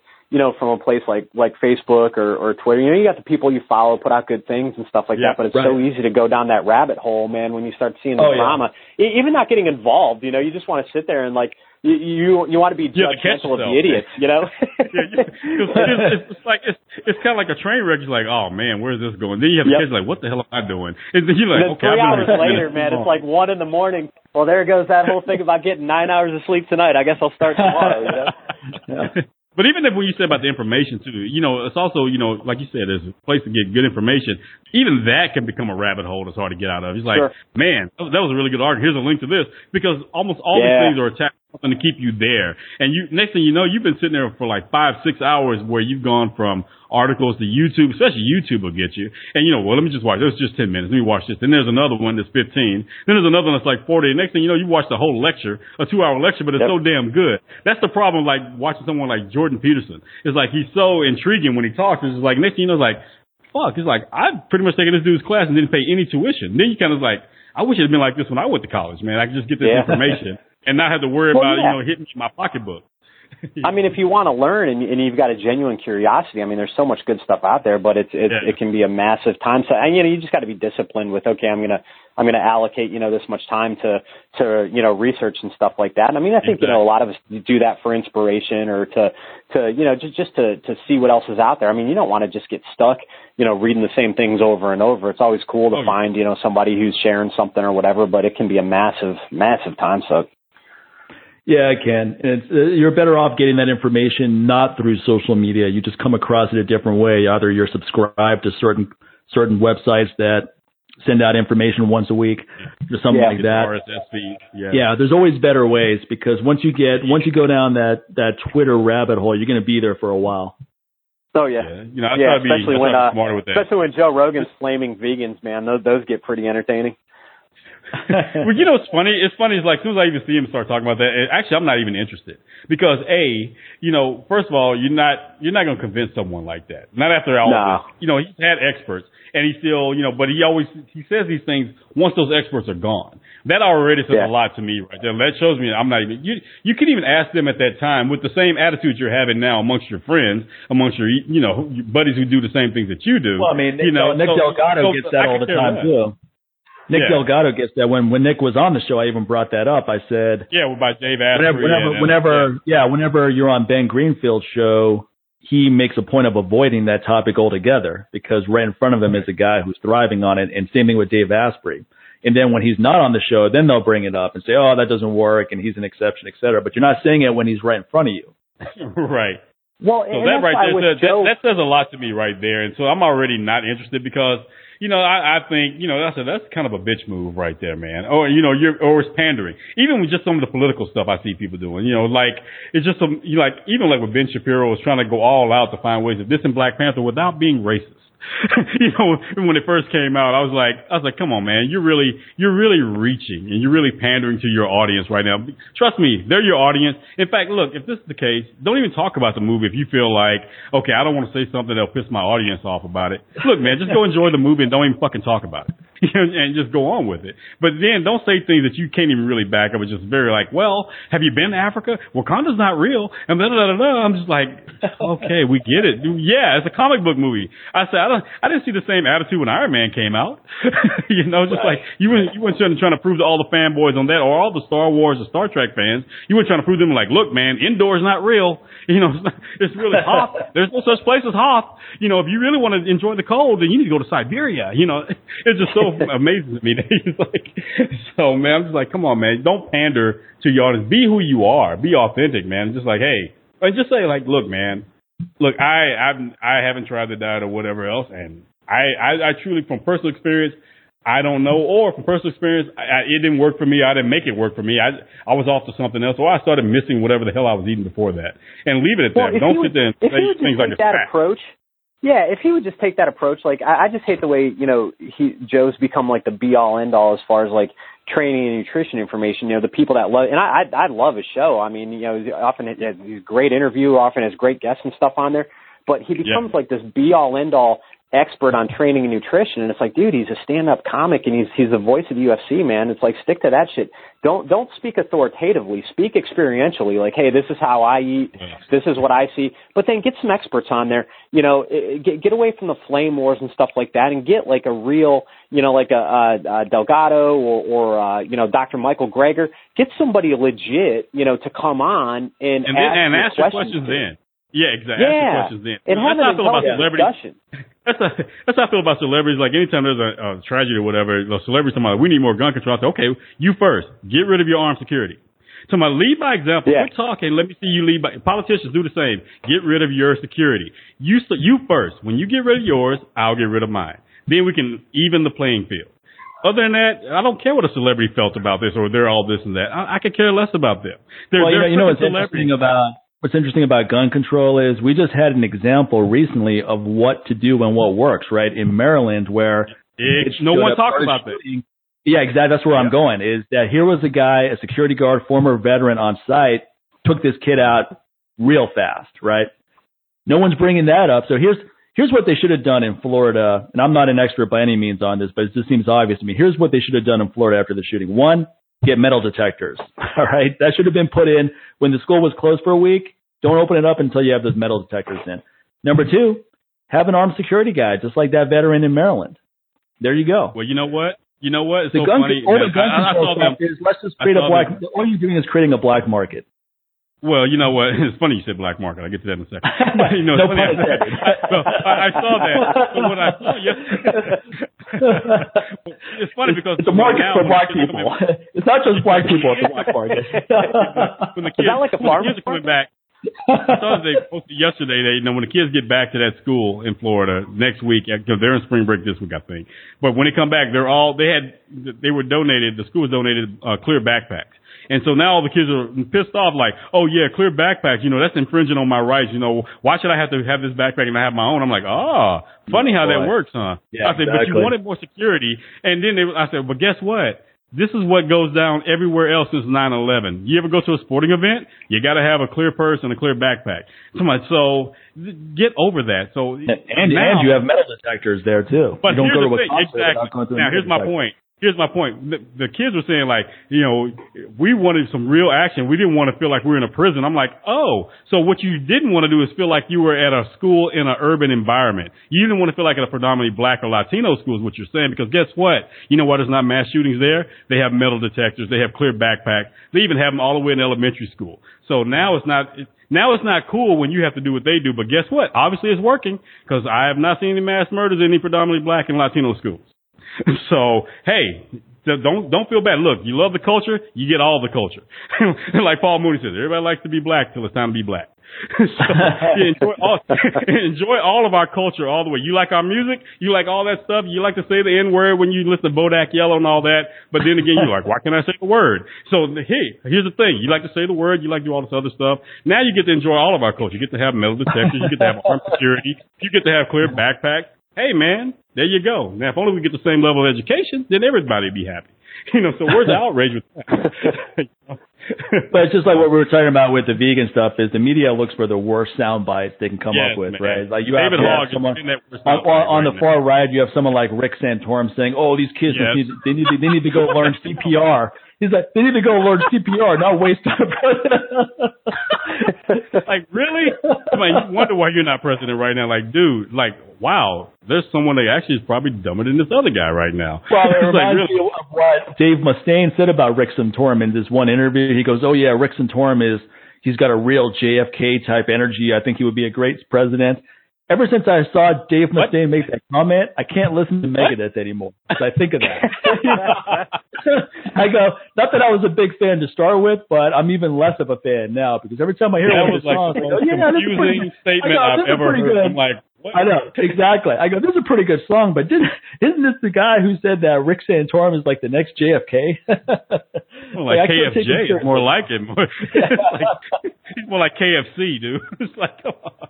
He's like, he's the next KKK. I mean JFK. My look, man. When I when I see hot like like female celebrities, man, like getting it on with the president, I don't think about Rick Santorum being that president. like, this this dude could not have snagged Marilyn Monroe at all. No, dude. I don't think this dude can snag Marilyn Manson. So what the hell are you even talking about?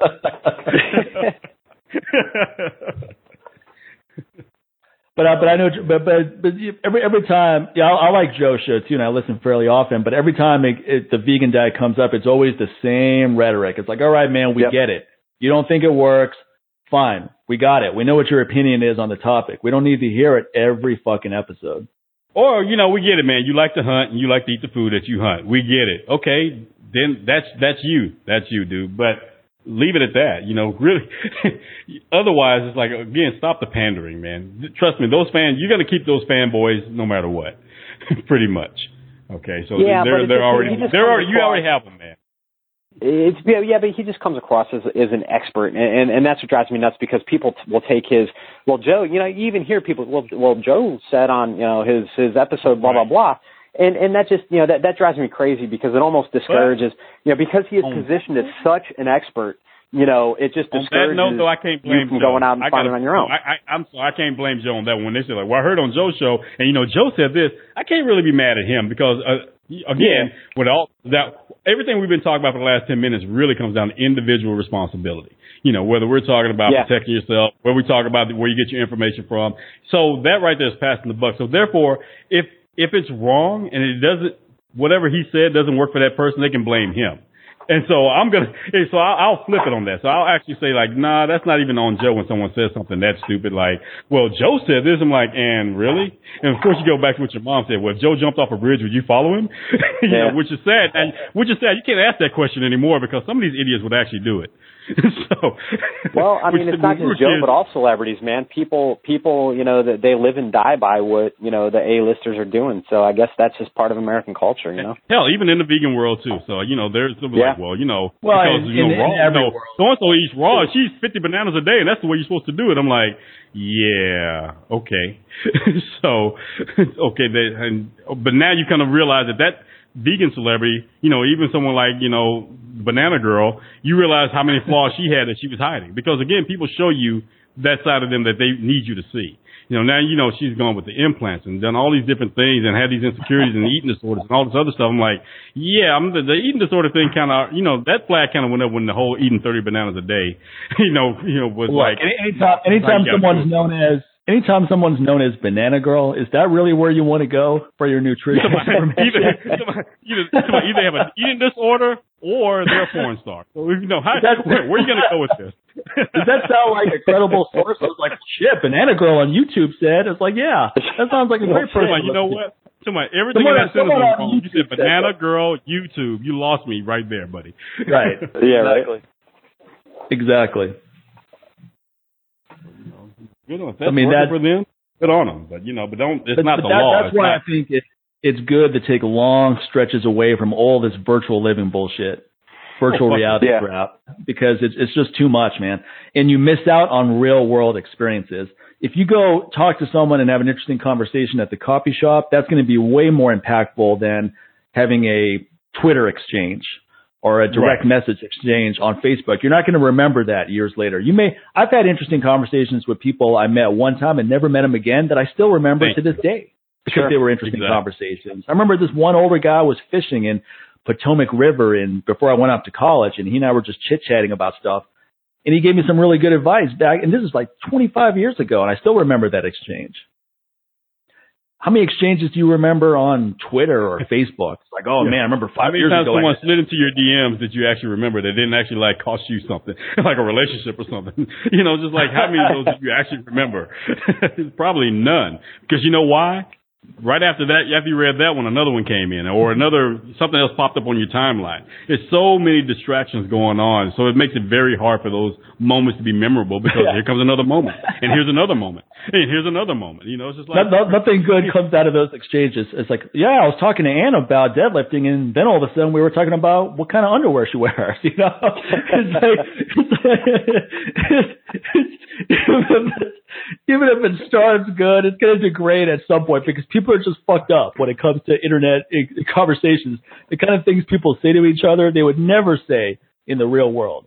Oh no. All of a sudden, people are sending dick pics. you know, I mean, it's, it just degrades real fast.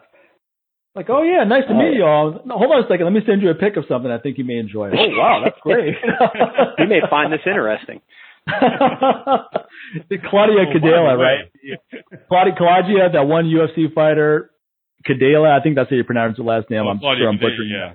that. Yeah. Anyway, she said that she stopped looking at her private messages on Twitter, Instagram, etc., because all it was was just dick pics, one after the other. you know? That just Uh, shows you how fucked up. It's, it, when you Get the see, when you hear she's not stuff like interested, that, man.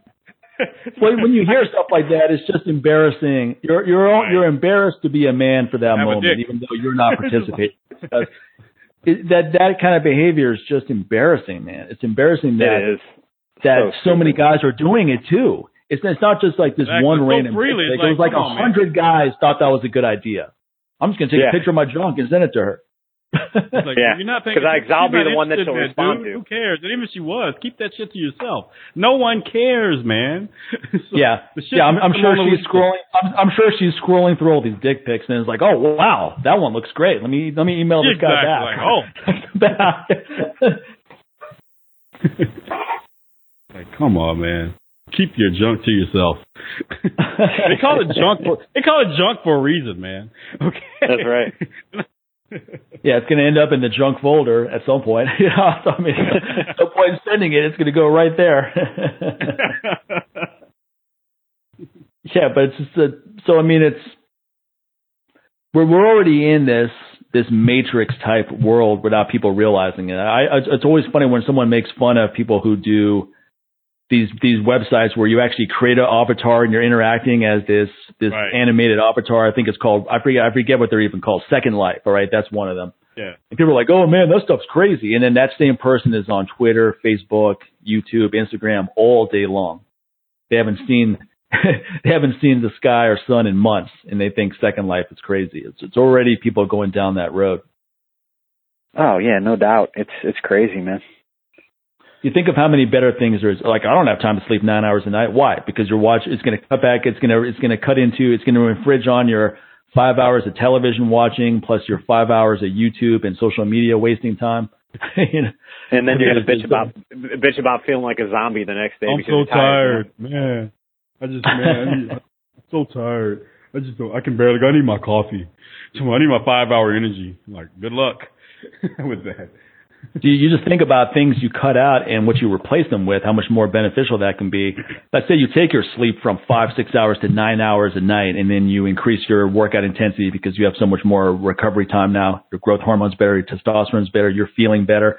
So now your workouts go from three to six a week, and you're thriving because you're sleeping so well, and your nutrition Oh, just your, improves. your you don't have productivity's got to increase. I mean, think Yeah, about everything- it. If everything- you if you get good sleep, your your work's going to be better. You're not going to be in a brain fog. You're going to be more efficient. You're going to get work done in less time. I mean, it, you're, you're going to Yeah, be better sugar across the board. cravings, uh, sugar cravings go down. You know, there's just one beneficial thing after another. Yeah. Yeah, and that's the other downside of staying up so late. It's like, well, not only while you're watching all this stuff or, you know, or wasting time on social media, you get hungry. you know, or you Yeah. think you are. Yeah. And you start eating Yeah. or you start drinking and then next you know you've taken in all these calories and then finally when you go to sleep, well the sleep is not optimal because now your stomach's got to sit there and work overtime to digest whatever the hell you just consumed because I'm pretty sure if you've eaten that, you didn't exactly mentally tell yourself, well, now I got to wait at least two hours so I can at least break down that food I just ate, those chips and whatever else before I go to sleep. No, it's like by that time the MSG and whatever else was on that food has already kicked in and you have no choice but to go to sleep. But it's not going to be optimal because you're going to be tossing and turning, probably getting up in the middle of the night to go use the restroom. And so what was the whole point of that in the first place, even going to sleep? So yeah, man, just, just Well, I think, I think people tell to. a lot of people tell a lot of lies to themselves. The, the social media one is like, oh, I I have to have a presence on there for my business. It's, it really doesn't add up to much. you know, But it can be utilized and it can be utilized well. Say that. If you're if you're good about business, you know you'll look at the numbers. So you'll look at your sales, whatever your business is. Look at your sales. How much of that came from social media, and then look over 12 months. How much did it increase or decrease coming from social media itself? You know, so and you start looking at the lifetime of customers that you have. Where did you get those customers? And then when you came back, that without doing all that, it's not going to decrease one bit. And then the inter- my attitude is let other people do that for me. Like for example, I have people that are my affiliates and customers for my products, and they're they're always lighting up Twitter, and then their people are asking them questions. I don't even need to jump in. I was like, you know what? That that whole thing is going to take care of it all on its own. I don't I don't need Right. to oversee any of that. Well, and that Mike, that goes back to just doing good work. You know, you put out really good products because that's where you focus your that's where you focus your time, that's where you focus your your energy, your your education, your experience. You put out really good products, so the products are going to speak for themselves because people are going to use them, they're going to love them. It's the same, you know, with with you know being a, a trainer or a strength coach, whatever. If you actually get the fuck off the internet and get in the gym and start getting people results, those people are going to start singing your praises. You know, you don't have Right, to get online and brag about yourself because other people are talking about the great experience that they're having with you. You know what I'm saying? And Yeah, and, and that's why even even like the interaction that I do on social media, I very rarely post about myself because my my accomplishments mean dick. You know, I try to post about my athletes and my clients that are experiencing Oh, right. really good results because that's what gives the work that I do validity. It's got nothing to do with with me. It's what can I do for those people that come to me. You Oh, know, yeah, that, that's why 100%. I, I see these idiot, these trainers, man. You, you, you look on Instagram and all they're doing is posting selfies and they're trying to post motivational quotes and and this, that, and the other. It's like the the, the best lesson I ever learned. You know, I've been doing this for almost for for 20 years now. The best lesson I ever learned was nobody gives a fuck about you. All they care about is what you can do for them. You know, what kind Yeah. of value you can provide for them. That's what these these new trainers don't understand. They think they got to come out and be become insta famous now. Get in the gym and fucking work. I, I worked for over ten years before I even wrote my first blog, my first article, anything. You know, if you go give yourself ten, a fucking decade of full time working with people and learning and failing, you'll have plenty of fucking content to write about. You won't have to make up bullshit motivational quotes and post pictures of your ass on Instagram all day to get to people to pay attention to you. Yeah. No, that's really good advice. A lot of people hear that they go ten years. You know, I got to put in ten years of actual work. I got into this business. I don't have to work. Exactly. Make up some ebooks on stuff I've never done and sell those. Have a have a following on YouTube, but people pay me for consulting, even though you've never trained anyone. You know, a lot of that is it's just it's I'm just gonna a putting on the illusion. Like, wait a minute, really? You've been in this for all of five minutes, and you trying to put together a ten, twenty thousand dollar mastermind of five five unique individuals. So much is a once in a lifetime opportunity. I'm pretty sure it is because once you get that money, you're gonna disappear, and no one's ever gonna see you in the you're, you're, you're not going to have the mastermind too. Well, it- it's it's true, man. I mean, and it's like you know, it's it's the joke is it's like all you got to do to be a trainer nowadays is have an Instagram account and a Gmail because you you, look at all these idiot Right. you know fitness people on Instagram that they don't have a website. They don't you know it's it's contact me at right. big guns yeah, big more guns seventy two at Gmail. You know, At uh, gmail online coaching. You know, and, and it's stupid, man. And and you look at their you look at their page and it's nothing but shit about them. No, not you know, no clients, no no videos of them working with anybody. No, you know, no cool you know videos of clients or pictures of clients doing a lift or doing an athletic you know accomplishment or or participating in a sport. Nothing. It's just all this stupid shit about themselves. Right. And online coaching is usually you're just paying for them to email you a generic program that is already on their website, right? It's not Yeah, a or- personal or they download the program. Sheiko Yeah, they- app for twelve bucks, and, and then they they, they run your numbers into Yeah, the Sheiko. The Sheiko, I, I know a powerlifting coach is making money doing that shit, and and it's like shit. Go spend twelve bucks on the app yourself and run your own damn numbers. I mean, that's all they're doing. I mean, it, it's fucking criminal what some of these people are doing. Yeah. Yeah. I mean, I always looked at personalized programs as just that, personalized. You're getting as much information yeah. from the person as possible. You're figuring out what their goals are, what equipment they want to use, how many days they can work out, what their lifestyle is like, et cetera, et cetera. And then you design it around those parameters for that person. It's not something where you're just taking a program from a file and saying, okay, I think this will work for you. Boom. Send it That out to them. cool. Here's a cool program. I found on T Nation. Let me just go ahead and change some couple things around and put my name on it. It's like, come on, man. Yeah, I mean, done done well. It's a great service, personalized program. I had a lot of great results Sure. with clients when I was doing it, where it was great for them because one, there was accountability. They emailed me their journal every Friday for my feedback, and then if things weren't going the way they should be going, we could make mid course corrections very easily. They had someone they could ask questions to. They had a direct line. They were like, "Hey, I did that workout today, and here's how I felt." It's like, "All right, let's change a couple things. Let's send me a couple clips of your technique. Let's improve your form." So it was it was very effective for a lot of people when done properly. But I, I remember people in the RKC would jump on. They're like, "Oh wow, you're doing so well with this personalized program. I'm going to jump into it," but they wouldn't do it the way it should be done, personalized. It would just be, "Here are my goals." All right, okay, I'm going to have you do Turkish get-ups and snatches three times a week, and it would it would be that would be the program that someone would send to everybody. Yeah. I think the mistake is when you're trying to get into this business, when you're going, okay, I want to make a lot of money, so I'm going to become a trainer. You know, that's the wrong focus. Can you make a lot of money as a trainer? Yeah, but that shouldn't be the reason why you're getting into it. If you just want to make a No. lot of money, go be an investment banker, go be a marketing rep somewhere, you know, go be a Yeah, exactly. stockbroker if that's your goal. Because no one becomes an investment banker because they have a passion for it. They want to make a lot of money. You know? Exactly. And, and no yeah, one if, you're, if you're just driven by money, you know, go learn, you know, go be a, a broker. Exactly. Go be an invest. Exact. If you're just doing it for the money, go, go be an the money accountant. You know, go do something that's going to make you a lot of money, and that's the reason why. No one has any illusions there. No one's going, man. I just want to help people. You know, that's why. That's why I joined Morgan Stanley to help people, you know, to give back. And that's fine. You know, you're being honest with yourself. But then, but people bring that mentality to the fitness business and they go, okay, wow, look at all these gullible people out there. They'll believe anything if I frame it in a certain way and then I can just charge a big nutshell for it and make my Yep. millions. That's exactly yeah. That's exactly how it is. And you, you've got to. I mean, you, this isn't an industry where you know a four-hour work week exists. You know, you've got to put a lot of work in. You got to work with people. You got to work with a lot of different personality. I mean, it's it's a process, and you've got to you've got to eat shit for a long time. You know, while you figure things out. You know, and if if you really love helping people and you love being that problem solver, and you become somebody who's good at getting people results, the business will take care of itself.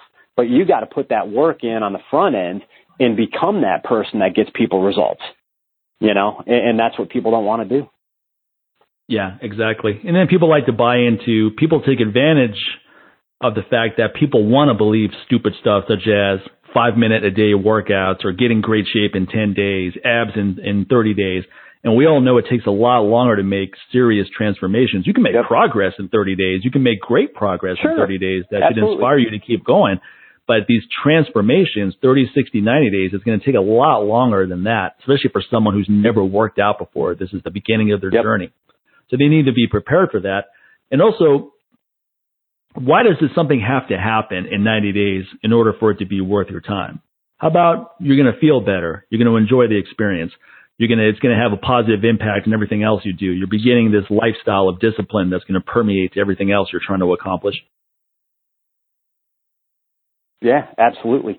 You know, and I think you know the the, the problem is is a while back, and I don't know if it was just Bill Phillips, but I mean when that the whole idea of this 12 week transformation came along, that just assigned this like three month value that it only takes three months to get in shape.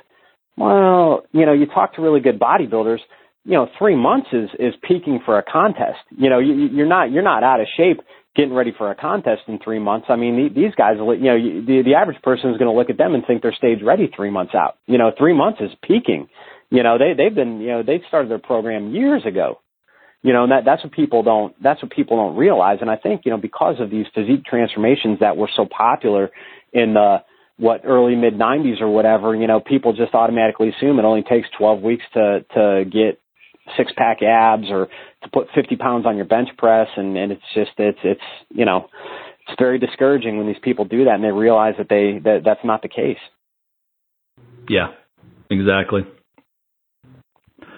So that makes it, but at the same time, if you position your business in a certain way, you're going to attract a more intelligent customer. You're not going to attract those kind of people.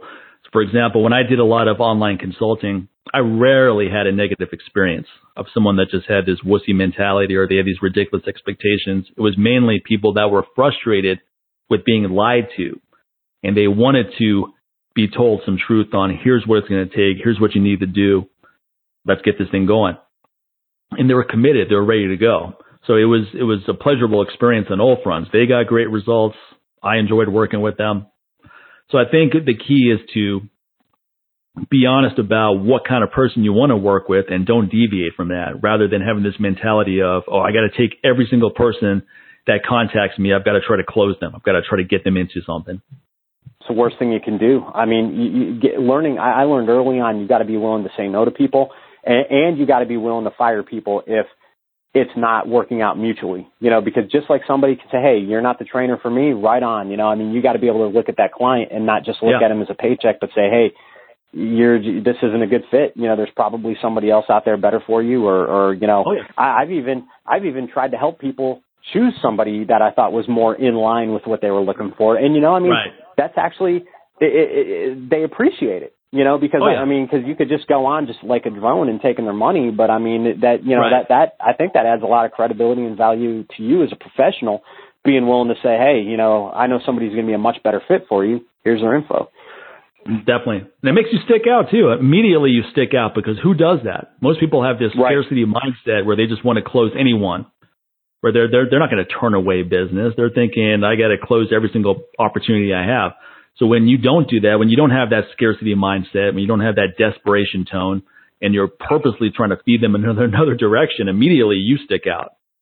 Yeah, yeah, exactly and I think that's hard, you know, maybe when you're first starting out, you know, and you're not used to, you know, I mean, when you're just learning sales or you're just learning how to to sell your service. I mean, it, it's it, it can be it can be scary, you know, early on, or, or if you're starting your own business or whatever. So I, I sure. get that, you know, I think that's a growing pain that we all kind of go through and experience.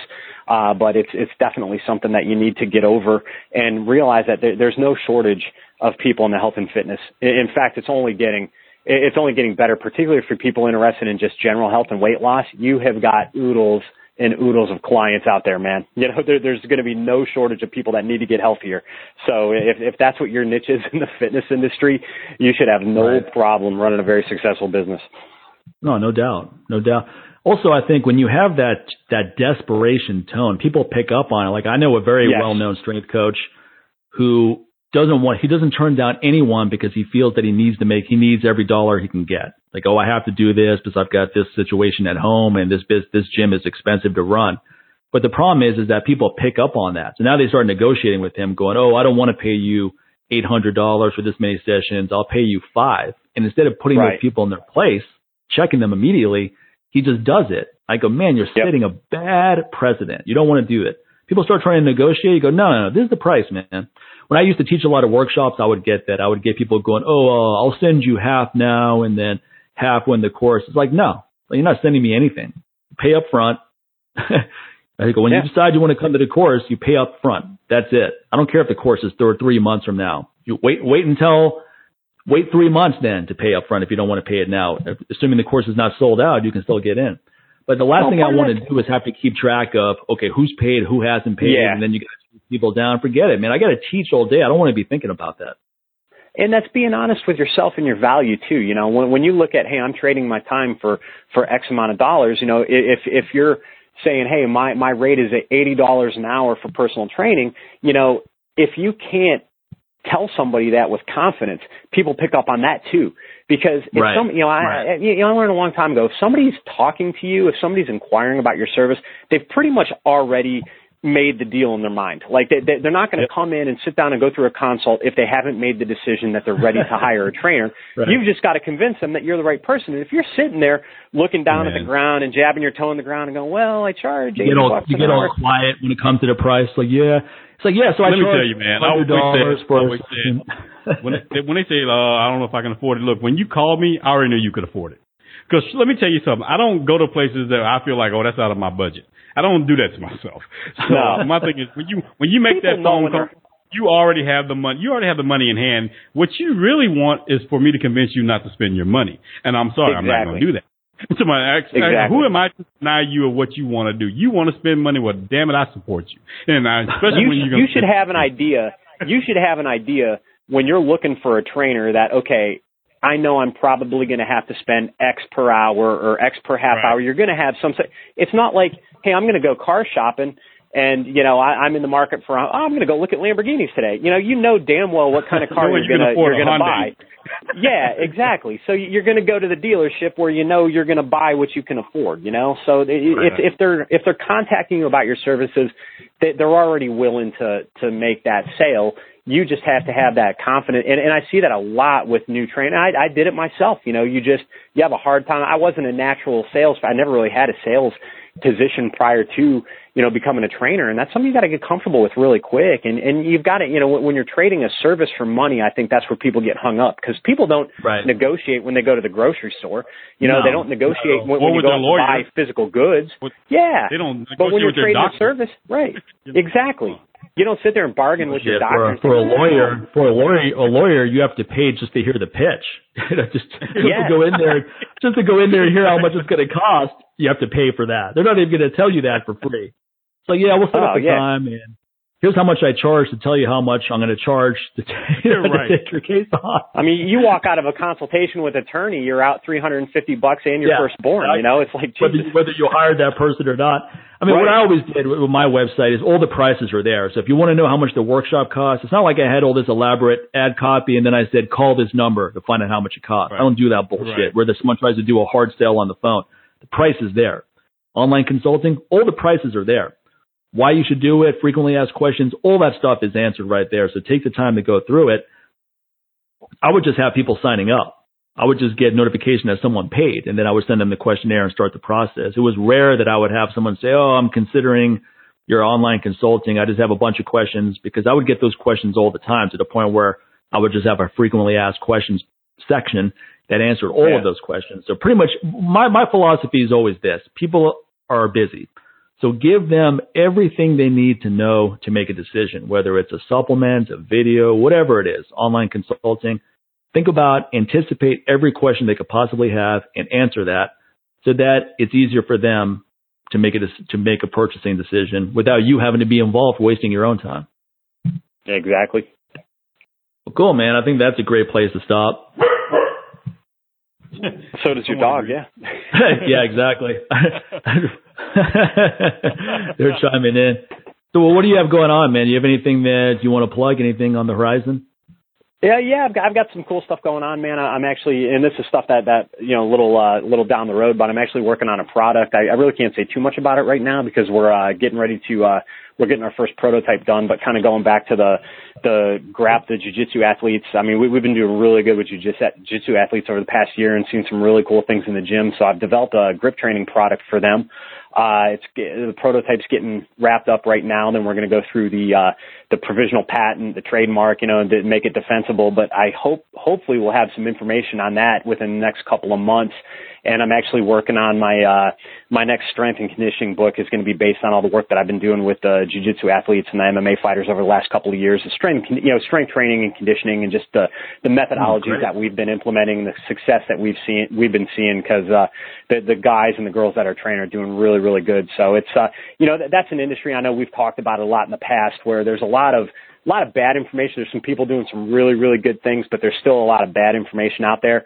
And uh, we've just seen so much success with a lot of these guys, and and uh, it's it's been really fun uh, to to work with them. So we're going to try to put put pen and paper down and get some of this stuff out there, and uh, really excited about that product too. So some definitely some cool things coming out over probably uh, you know throughout the summer. So we're really looking forward to dropping that stuff. Oh, very cool, man. And also people can check out your YouTube channel. You put up a lot of great information there. You're on Twitter, Instagram, Facebook. And then what's your website? yeah, website? pretty much uh, tw- Twitter, Instagram, and Facebook. And if they just go to my uh, my, I've got two websites. to keep a personal site. Then I also have my gym website. My gym website is eptsgym.com, and then my personal website is just scottshetler.com. And I've got links to I, you know, all my social media, my, my YouTube page, my blog is live on, you know, with my video blogging and stuff is live on both of those, links to any books that I've done and stuff like that. So if they go to either one of those sites, they should be able to find out all the information that they, uh, that they care to, uh, about what I'm doing. So. Well, very cool, man. Yeah. Thanks again, buddy. Always great talking to you. Yeah, it's good talking to you guys, man. I'm uh, looking forward to uh, hopefully getting back out to uh, Vegas for some uh, hummus with you, Mike. yeah, well, we can grab some hummus after after a really good concert over there at Brooklyn Bowl. Well, we'll have to get Jack to come up, man. You know, we'll all, all go out for some hummus together. So. Now, if we're really lucky, we can all hit Denny's. If we go to a concert on Fremont Street, we'll we'll go get that vegan burger. Sounds like a plan, dude. Maybe Buck all right, will be headlining. Yeah, yeah. Hopefully, our, there should be a summer is usually an, an interesting time for Vegas because you would think a lot of good concerts would come through, but there's it's usually hit or miss. And right now, right Yeah. now, it's been pretty light actually in Las Vegas. There hasn't been a whole lot that I've been excited about so far this year. And that's it, man. All right. it, it's been light down here in Atlanta too, man. You know, it, that uh, Dropkick Murphys and Agnostic Front a couple months ago, and that's been about it. So uh, it, we're a bit, bit of a concert dry spell down here too. So Well, usually Vegas- Vegas is feast or starts at the end of summer. Usually at the end Yeah. of summer is when the concert Yeah. starts. Yeah, That's right. Because when things, when you know, when the heat of summer is pretty much dying down, and right before the fall, right before kids start going back to school and everything, or right when it starts. So that's usually how concert season works, especially outdoor yeah, I've been concerts. I, I've been debating Right. because uh, yeah, are, are you going to go check out Slayers uh, too? You know, because they're doing their uh, supposedly their uh, their final uh, tour right now. You know, they're they're supposedly breaking Yeah. up after this. It, so- it'll it'll so go they're on for a couple of years. Yeah, it'll go on for a while. They're, they're not playing. They haven't put a Vegas date up so far. I'll definitely go when they do. It'll probably be sometime next year because they were just here last year. I mean, I've seen them three Yeah. times in Vegas. I just saw them with Anthrax and uh, uh, Death Angel about a year and a half ago or so in Atlanta, and then they're just coming around for the, they're going to be in Atlanta. I'm kind of bummed because uh, the, the the tour's amazing. It's going to be Slayer, Anthrax, uh, Testament, Lamb God, Behemoth, think. and Lamb of God. And then Yeah. when they come to Atlanta, though, they're swapping up. Behemoth's not going to be on that leg. They're actually going to bring Napalm Death. So I was really stoked about seeing Behemoth. I mean, that that's you're talking about a a, a show with five headliners, man. I mean, that, Oh, yeah. that could be a really good tour. Napalm Death, they're pretty crushing too, though. That'll be good. Yeah. And the lead singer is he's a very vocal vegan as well. He's an interesting guy. I've thought about getting him on the show. So that'll was be a good actually, lineup. uh, I, I met them. They played in Cleveland. This is, this is when I was playing in my uh, my band back in '96, I think it was. Uh, my my girlfriend at the time was really good friends with John McEntee from Incantation. So Okay. uh, she and I took him up to that show. And it was Napalm Death, and I forgot who they were playing with. They were playing at the Cleveland Agora, but because John knew everybody, he got us, you know, backstage with Napalm Death. They were really cool guys, man. Really cool guys. Yeah, the guy Barney, the singer, seems like an interesting Yeah. dude. I've heard him on a couple other shows. I think he was on Jasta's podcast. I've heard him on a few other shows too. Really interesting guy. Yeah, I talked to him and Mitch, and they, they they were all really cool. But I mean, you just see that in the scene. You know, for the most part, everybody's really cool when you get to meet them and talk to them. Yeah, it actually it kind of throws you off when that's not the case because you're ex- so many so many of the people are cool that when they're not, you're you're you're, you're somewhat speechless. Sometimes you're like, oh shit, this guy's really a dickhead. Yeah, it is. It's, it's kind of disappointing, but uh, but yeah, you mentioned Josh's show, man. He's got it, it's so cool because you get to hear from so many of these people, you know, on the personal level, and and it, it just kind of reiterates, you know, most everybody in the scene that you you know that takes the time to do that seem pretty pretty cool. He does a great show. Yeah, there's another show if you like Jasta's. It's it's by Doc Coyle from God Forbid, and it's called The Ex Men. And all it is is people coming on the show who used to be in other bands or used to do other things, and now they're doing something else. Oh, that's that's cool. pretty interesting. Yeah, it's it's a pretty interesting theme. So he'll talk to people that are maybe maybe used to be in let's say Biohazard, now they're doing another band, or they used to be in a band and now they're completely out of the industry. They're in the corporate world or they're doing something totally different. There's this one guy from. He has he has a gym called Rise Above Fitness, right? I think his I forget his band's name. It's a hardcore band. It's- It wasn't a hardcore band. Here it is. Brandan Schieppati. Yeah, Brent. Yeah, Brent. I remember him. Okay, Bleeding Through is the hardcore band he used to be in. And then he st- he got out of that and started Rise Above Fitness, right, a gym, and then a fitness clothing line, and he's done really well. So that that's an interesting one. What's the yeah. name of the podcast again? Ex Men. Called let's see, it's called Doc Coyle's Ex Men. He was on Jasta's show. That's how I found out about the show. Oh, cool. Yeah, I'm, I'm definitely going to check that out. That sounds cool. Yeah, Brandan Schieppati, I remember him. Yeah, actually, I, I came across him a few years ago, actually on Instagram. So he, that's not the guy I was thinking about. I was thinking about Bobby Chybieski, um, who pretty much who's um, associated with like WWE, his wife or whatever. But yeah, there's a few guys. Um, yeah, Brent. Yeah, he's actually like I said, he started posting on Instagram probably. I probably said about around like 2014 or something like that when I first came across his account, and you know, um, that's when I first discovered him over there. so one of the few one of the few fitness people that were legit that was on Instagram at that time when you didn't have a bunch of fake people at that time. So it actually kind of stood out at that time, whereas now everybody and their mama is a freaking fitness expert on Instagram. well, there, there's been some cross pollination between hardcore bands and fitness, such as Gavin from Burn. He's been on the show many times, and he's a strength coach. That's his main thing, and Burn is more of a like a fun side project for him. And then one of the, the Sick of It All guys, a boxing coach. I think they're bassist. So there's definitely a, there's definitely a lot of permeation between the two worlds, which is really oh yeah. Harley Harley well, from the Cro-Mags is a black belt in Gracie Jiu Jitsu at Renzo's, teaches at Renzo's yeah. place. My yeah, my my friend uh, Ryan Ford runs the Grappling Central podcast, and he just had Harley. It's not posted yet, but he just interviewed Harley. Oh, cool. I think uh, last week for his. It's the biggest uh, jujitsu show. I'm actually going to be on. I think my episode drops. We recorded it actually the day I went to see Agnostic and Dropkick, but uh, I think it's going to drop on the 12th of April or whatever. But it's it's a really good show. You know, mostly about jujitsu and stuff like that. But uh, he gets some great great guests on there, and Harley was on I think last week, so his his episode should be out soon too. Yeah, he's he's a great interview interviewee. I want to get him back on the show. He's an interesting dude. Oh yeah, no doubt. Yeah, you see a lot of you know. I, I know you talked about this on on a couple of your shows recently, but you definitely see a big crossover between that sort of uh, extreme music and whether it's healthy lifestyle, training, you know, whatever. There, there tends to be a lot more a lot more of that, I think, in that in that scene. Oh yeah, definitely. It's it's both expressions of a very similar energy, right? So it's it's it's not a big it's not a big step to, to take that energy from one world and just transfer it into another. One thing this rise above guy, he made a funny point because it's what I thought when I got into this industry as well is he goes, no one, no one's making this stuff cool right now. You know, this is a long time ago right. when I got in. It was a bunch of guys with polo shirts and khaki pants walking around with a clipboard. He goes, I know I can make this cool where people like me are going to resonate with this. And that's pretty much what, what my line of thinking was as well. When I got in, I go, I, I'm going to I mean, I didn't get in going, okay, I'm going to get into the fitness world and target people that listen to hardcore music. I was, that's so, that's so limiting. That would be silly. But I was thinking that those kind of people would gravitate towards what I'm doing just because I'm going to have a different image, a different energy than what's out there right now. Well, yeah, and, and I mean, you know, you think about too, like kettlebells. Like I had this conversation with uh, Jeremy from uh, Comeback Kid. He and I've become pretty good friends over the last couple of years, and oh, cool. uh, he contacted me when uh, he contacted. I think they were in Indiana. It was right before they came down to Atlanta on the last tour that they came through Atlanta, and uh, he was like, "Hey man," he goes, "You got any advice on on kettlebells?" You know, he said I was thinking about maybe grabbing one, you know, while I'm on the road, you know, to train because he's he's really big into distance running, does marathons and stuff like that.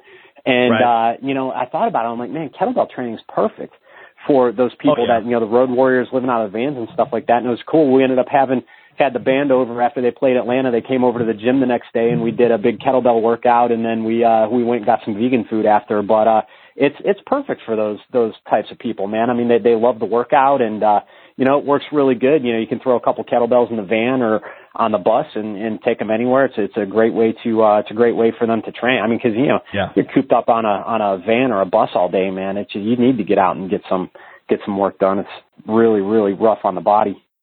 Yeah, I mean, you only need one, right? If you really want to strip it down to a minimalist approach, you just take one moderate kettlebell, so you can just get in some basic work. Yeah. Even if you're on a van and you don't want to have stuff take up space, if you're flying around, it becomes impractical. But if you're in a van touring around, which is what most of these people are doing, then it can definitely work. cool. Did, did you ever know when you were at Dragon Door? Did you know the dude who uh he he wrote? I think it was that Hardstyle magazine they did for a while, but I think the guy was actually Metallica's tour bus driver for a while and uh, he he wrote he was a big kettlebell proponent. I don't know if he was an RKC, but he he wrote this article I think in Hardstyle magazine, and he talked about how he kept his uh, kettlebells right on the bus, and then whenever he got the got the band to the venue, he'd he'd pull the kettlebells out and just train right there in the parking lot. And, You know, he's just talking about the the looks that you get from people going by. But I was like, man, that is just perfect for that that that sort of lifestyle. Was he a guy from Arizona? I think I do know that person because I think he did some stuff with Circus Olay as well. I you know I, I can't remember man because it was from so long ago. Yeah, but uh, yeah. I, I definitely know he was he was driving the uh, the tour bus for Metallica. But that that's that's the only thing I remember from it. that's it's probably it's probably the only thing worth remembering. you know, from it. That, well, yeah, yeah, I know it's hard to believe, but I, I don't sit there and go through my old issues of Hard Style or uh, you know, Dragon Ball magazine anymore. So yeah. There, there were there were definitely a lot of people from interesting backgrounds that would do stuff like that. There there would be limo drivers that would have kettlebells in their trunk. It, in between clients, they'd get in workouts. So it it it, it attracted a much demo, different demographic, which I figured it would, because there was something about kettlebell training where people there were a lot of people who didn't even like lifting weights, especially a lot of women who just something about kettlebells they loved. They loved the kettlebell swing, the kettlebell snatch, Turkish get ups, etc. There was something about those moves that really resonated with them. So it brought it in a much different demographic. it could parallel so many different things because you know, like you said, that demographic that you could see how it could apply to like the yoga demographic, the martial artists, the the strength athletes. It could really it crosses a lot of different it crosses a lot of different disciplines, and then as a great you know standalone fitness system in and of itself. So it can appeal to a lot of people. And I, I just remember I, I actually wrote an article about this, but when I I competed at the Arnold Classics uh, kettlebell competition back in 2009. It was the first one that they did, and there was a ton of people. There was like 100. I think sincere, were you there for that one in in 2009? Yeah, it was at the it was at the Arnold that, and then they started doing it. You know, after that as, as a regular event. Yeah, But I remember the, our- the yeah, very that was a first one I didn't make it to. The second one I made it to. Uh, okay, so you, you went to 2010. In, 2010. in yeah, I didn't make it to the very first. I, I competed to that at that one of my buddy my buddy Eric, who was the guitarist in my my band in Ohio. He came down. So I was living in Atlanta at the time, but he came down to to the event to watch the contest and, and to hang out for the weekend or whatever. And he said to me, you know, as he walk around the venue because we always used to go to the Arnold. He said, "Man, he goes, uh, he goes, these kettlebell lifters are like the punk rockers of the the strength world. Yeah. You know, they're they're like the punk exactly rock right. misfits of the strength world. Yeah, and, and it's really right. You know, he's looking at the big jacked up strong men and power lifters and bodybuilders, and the kettlebellers were they're they're like the cool, you know, kind of kind of punk rock misfit to the whole uh, strength community. And, and, and he was really onto something. So I wrote an article about you know kettlebells being the punk rock of strength training or whatever. But it was uh, it was such a cool comment, you know, and cool observation from somebody outside that community. Yeah, and it, it resonated with those kind of people too. Like I got Harley into kettlebell training, and then he got a bunch of people because a lot of people look at whatever he's doing and and emulate whatever he's into. But I, I just I just felt it was something there was there was a cool factor about it that I figured would resonate with people that are probably not excited about going to the gym and doing incline presses or leg extensions. it's kind of a fringe uh strength training fitness tool you know and and those people that are kind of on the the fringe with you know music or society or whatever definitely gravitate toward that stuff you know just the way it looks. Okay. I mean, now it's been ruined by Onnit with their stupid fucking demon kettlebells and all these other things. Darth Vader. Oh, yeah. Then now it's so now it's it's it's not mainstream necessarily in terms of popularity, but it's mainstream in terms of awareness. Like people know what it is. Yep. They don't and and, and, know how and marketing and cur- the the commercialization of it Right. Yeah, right. you know, There's always one going to be, if someone's in a gym and they're doing some type of vignette or whatever, there's always a kettlebell Right. sitting on the floor. Or there's somebody doing a curl with a kettlebell, like, put, put that down, put that down. oh you see it in television shows now and movies and yeah Exactly. It's, it's on, like, yeah, another thing, you start seeing all these, all these different, like, you know, military or these special ops guys or whatever. So when they're in the bunkers or whatever, then some remote location, only thing they have is their kettlebell. you know, sitting there, Yep. they got their black kettlebell there. The It's, train. it's it's become part of the vernacular as well, where I I forget what show it was, but someone shook someone's hand. And he's like, "Oh wow, strong grip. You must do kettlebells." You know, or something like that. Yeah. And I, so I've heard I've heard phrases like that many times, or someone going, "Oh, you must do kettlebell swings" in the context of a show. So that that Right. stuff always cracks me up as someone that's been in this journey since the very beginning. it, it's cool you know on on one hand but on on the other hand you know th- those those early days were a lot of fun too so They were. It's it's just not. It's not exciting anymore because it's so proliferated. Is where I'm going. Yep. That's what I'm trying to say. Yeah, Back yeah, then, it absolutely. was really uncharted territory.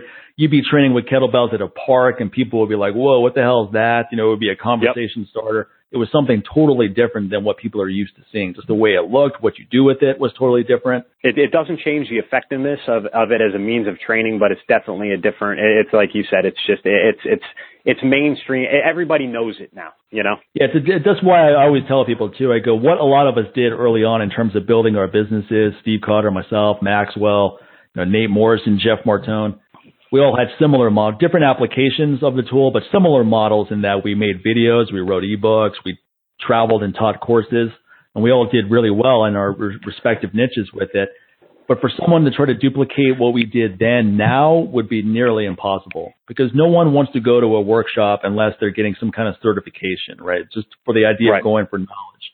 Back then is, oh, Mike coming to Ohio. Well, no one even has, there's no kettlebell instructor in Ohio, period, at this point. So we better go to his course because it's the only chance we have to get some in-person instruction. You know, you were dealing with that kind of situation. Yeah. Now it's, it's like a totally anything. different it's just, world. It's just overly saturated now. You know, I mean, back then, you know, there there was no there were no teachers, there were no train, nobody knew about it. So people were you're, you're hungry for the info, so you'll go wherever to get it. Same with kettlebell comp- competitions. Early on, there were so few contests. You know, people would travel all over and they were these like big fucked up family reunions. But now, you know, every major city's got a kettlebell meet, so you go to these kettlebell contests, and there's like five people at them. You know, until you get to the big the big national level contests. You know. Yeah, that fucked up family family reunion describes it very accurately. in more ways than one. Yeah. For those of us that were behind the scenes, and I wasn't and that's behind a the good scenes place too to much. end it. yeah, that's a good starting point. Now let's talk about that. that's another that's another episode. that that should be a premium subscriber episode, though. Yeah, exactly, exactly. We're going to talk about all the behind the scenes stuff. We're going to we're going to put all of our knowledge pools together. it's just Again, man, the early days were a lot of fun, right? they were interesting. they're, yeah, they're interesting. There you go. Well, awesome, man. Great having you. Great talking to you. Yeah, you thanks again, one. guys. We'll talk to you soon.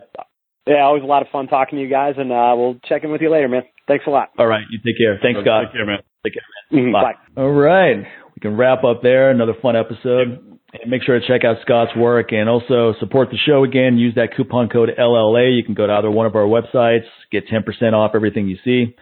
You can leave us reviews, or you should leave us reviews on iTunes, Stitcher, wherever you listen to the show, and make sure to share episodes as well. And hop over to Patreon. Talk about those bonus episodes. So that's the place to get them. Patreon.com slash LLA podcast. All right. That's going to wrap it up. All right, folks. Take care, everyone. Take care, folks.